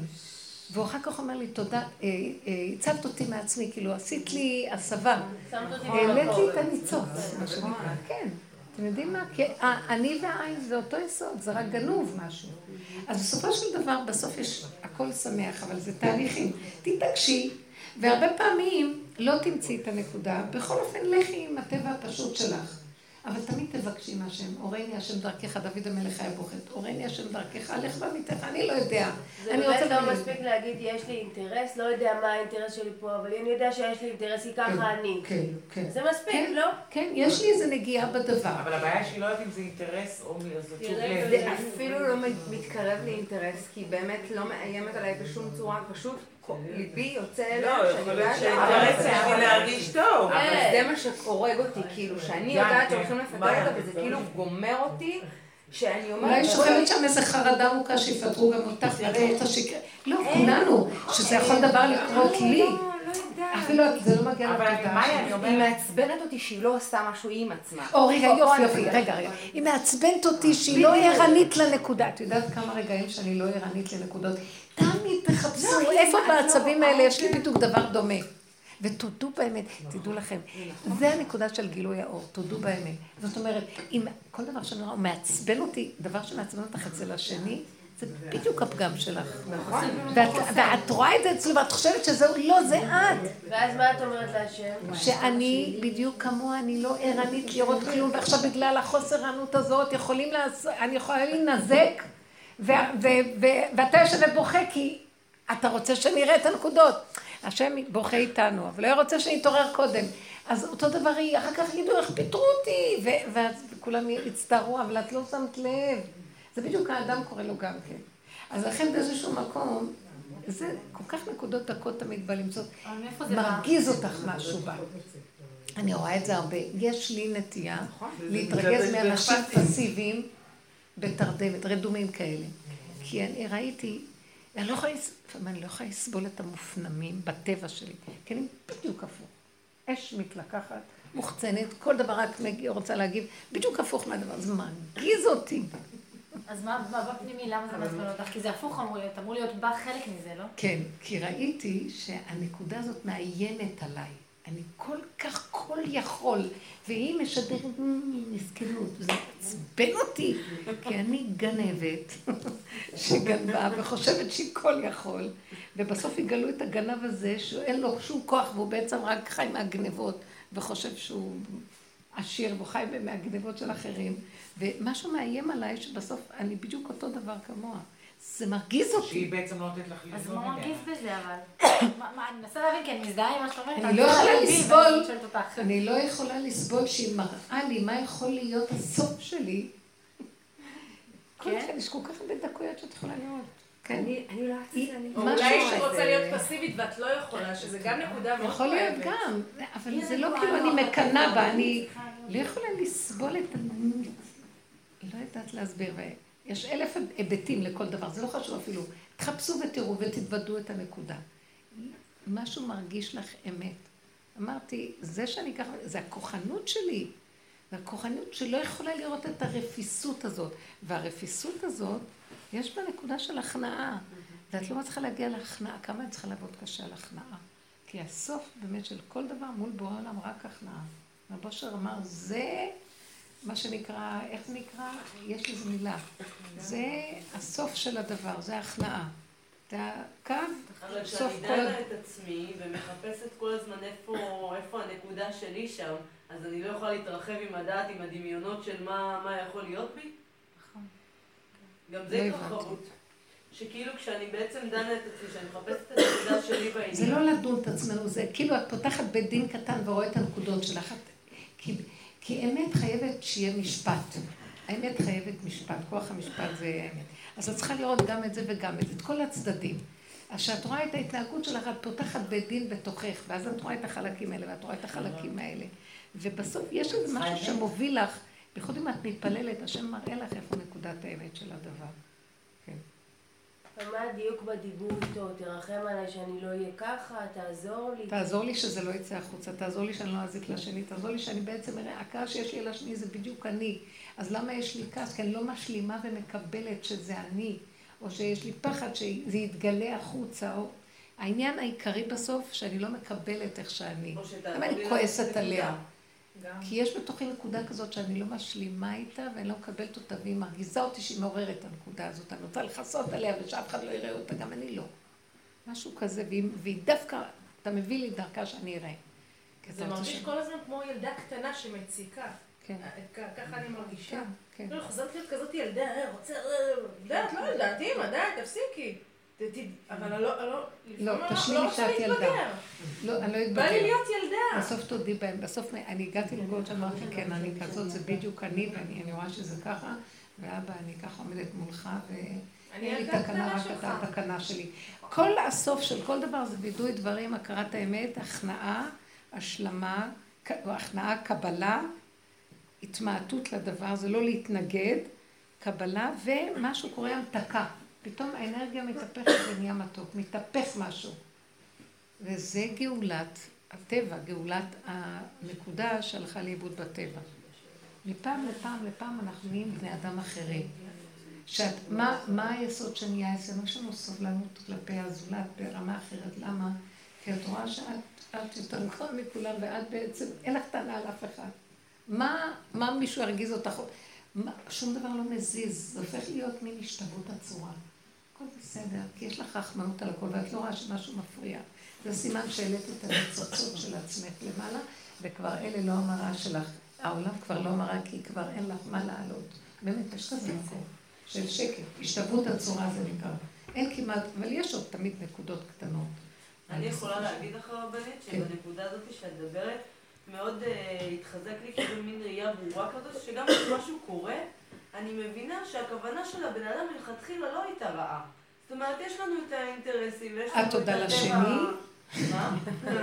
לא, לא בעניין הזה, אני מדברת על כאילו שזה נסגר לי כזה, שאני לא מתעסקת שם מתוך זה שאני מבינה שהוא בדיוק כמוני, וגם לי יש את הבמיוט ואת כן. הצבעים האלה שיש בו, ואין לי בכלל מה להתעסק איתו כי אנחנו בדיוק אותו דבר בכלל. נכון. אבל תדייקי ותעלי את זה להשם. ההעלאה הזאת זה היסוד של החזרה. להחזיר את האנרגיה ולהטמיר אותה לכיוון חדש. לעשות שינוי, המרה, מה זה התמרה? המרה. אבל זה לא, אתה לא הופך להיות פסיבי? כאילו, אני נגיד, כן, אני... זה מאוד מעניין. כן, בסוף נהיים קצת פסיביים, אבל אני אגיד לכם מה זה פסיבי. זה טוב, אני... תקשיבי רגע, אני מול העולם פחות אה, אה, אקטיביים ומגיבים, אבל בתוך הנפש, קצת תשובה, כן. בתוך הנפש את נהיית, מה זה מלא חיות? זאת אומרת, את פסיבית יותר לעולם, את לא מגיבה על כל שטות, אבל בתוך הנפש את מלאה, נכנס אור. את לא רואה את זה כשלילה להיות פסיבית. מי צריך להגיב? את לא יוצאת בראש מהעולם בכלל. למה לעורר את השד עלייך בכלל? אני מרגיש לי כאילו עכשיו מחזירים אותי אחורה. נכון, כאילו, אחורה, נכון. כי עכשיו אני רק מתחילה איזשהו תהליך עם עצמי, שאת זוכרת, בשיעור הקודם אמרתי, אז אמרתי לך שאני לא מגיבה ואני שותקת, ואת אמרת לי להתבונן בפנים למה אני שותקת, כאילו איזה דברים לא, טוב, לא יפים יש לי בשתיקה. את בולעת, את בולעת ומכסה. עשיתי את זה ואפילו שיתפתי בעיה הקודם, אני אומרת, אמרתי לו עכשיו אני מתבונן בשתיקה שלי, ואני רואה כמה זה, כמה ביקורת יש לי עליך, כאילו אני כולי... אני עושה לך עכשיו, אני נמצאת אותך עם אף ארוך, אם זה כאילו, מזעזע. המופנמים מלאים רעל. כן, ואמרתי לו, וכאילו מה שאתה מוציא את זה חיצוני, אני פשוט עושה את זה רק אה, כלפי פנים בתחפושת מאוד יפה. ודיברנו על זה, לא כל אבל, אבל הבעיה היא שמשם, לא יודעת איך זה, וזה טוב, זה, זה שיפר הרבה בשבועיים האלה. התחלתי להבין שאני כן צריכה, כאילו, לא יודעת, זה בא לי ממקום אחר, לא מהשיעור, להגיד דווקא, כאילו, זה התחיל, זה גרם לי לעמוד על כן, שלי. יכול להיות שאת כן, כי את בטבעך לא אומרת. כן, והתחלתי להגיד, עכשיו שהתנקשת לך, תגידי, זה כמו ילד קטן שאומר בלי כוונות רעות, בלי הנחש הזה שחושב מחשבות ומסתיר הסתרות, ויש לו משמעות בדברים, והוא זומם מזימות, אז בסדר, אז השאלה היא, אז השאלה אם עכשיו, כי מה שאתם אומרים לשתוק ולהתחיל לדבר, זה מחזיר אותי לפני שבועיים, שדווקא עכשיו בשבועיים האלה היה ממש שיפוט, כי התחלתי לעמוד על שלי גם במקום להגיד בלב, אוח, הוא בטוח יאחר עכשיו, לא, כל כך ברור, זה כל כך... אז אני אומרת לו, תהיה פה בעשר, כאילו, אני מנסה להיות לו שאני לא. נחמד, איזנת את המקום של ההפנמה והפחד מהשני והכל, בחוץ את מפחדת, בפנים את טוחנת. אז זה דווקא איזון טוב אז לא. לשתוק. אין לי הוראה לתת לך, יש רגע ויש רגע. זה תמיד האיזון.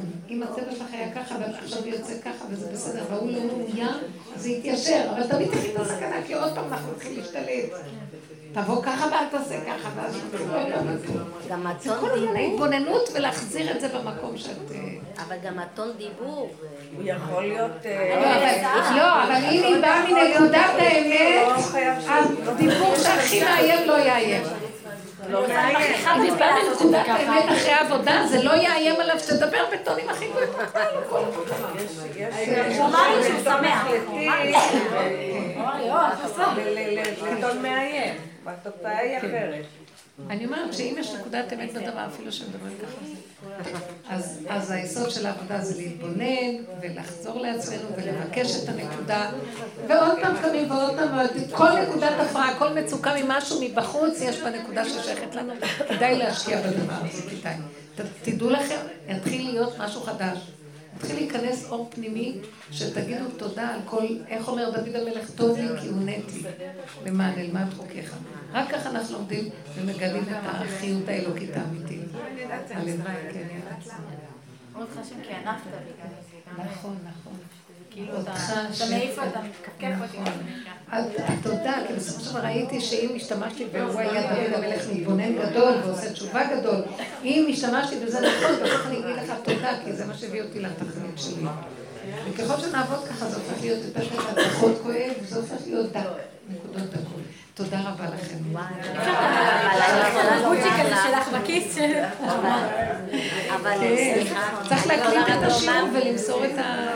מי מקליט פה? מי מקליט? של מי זה זה? עובר, לאתר, תסתכלו באתר, האתר יש פה אה, את יש כל? השם. יש אתר שם. איפה? אני אביא כרטיס אה, ביקור של האתר.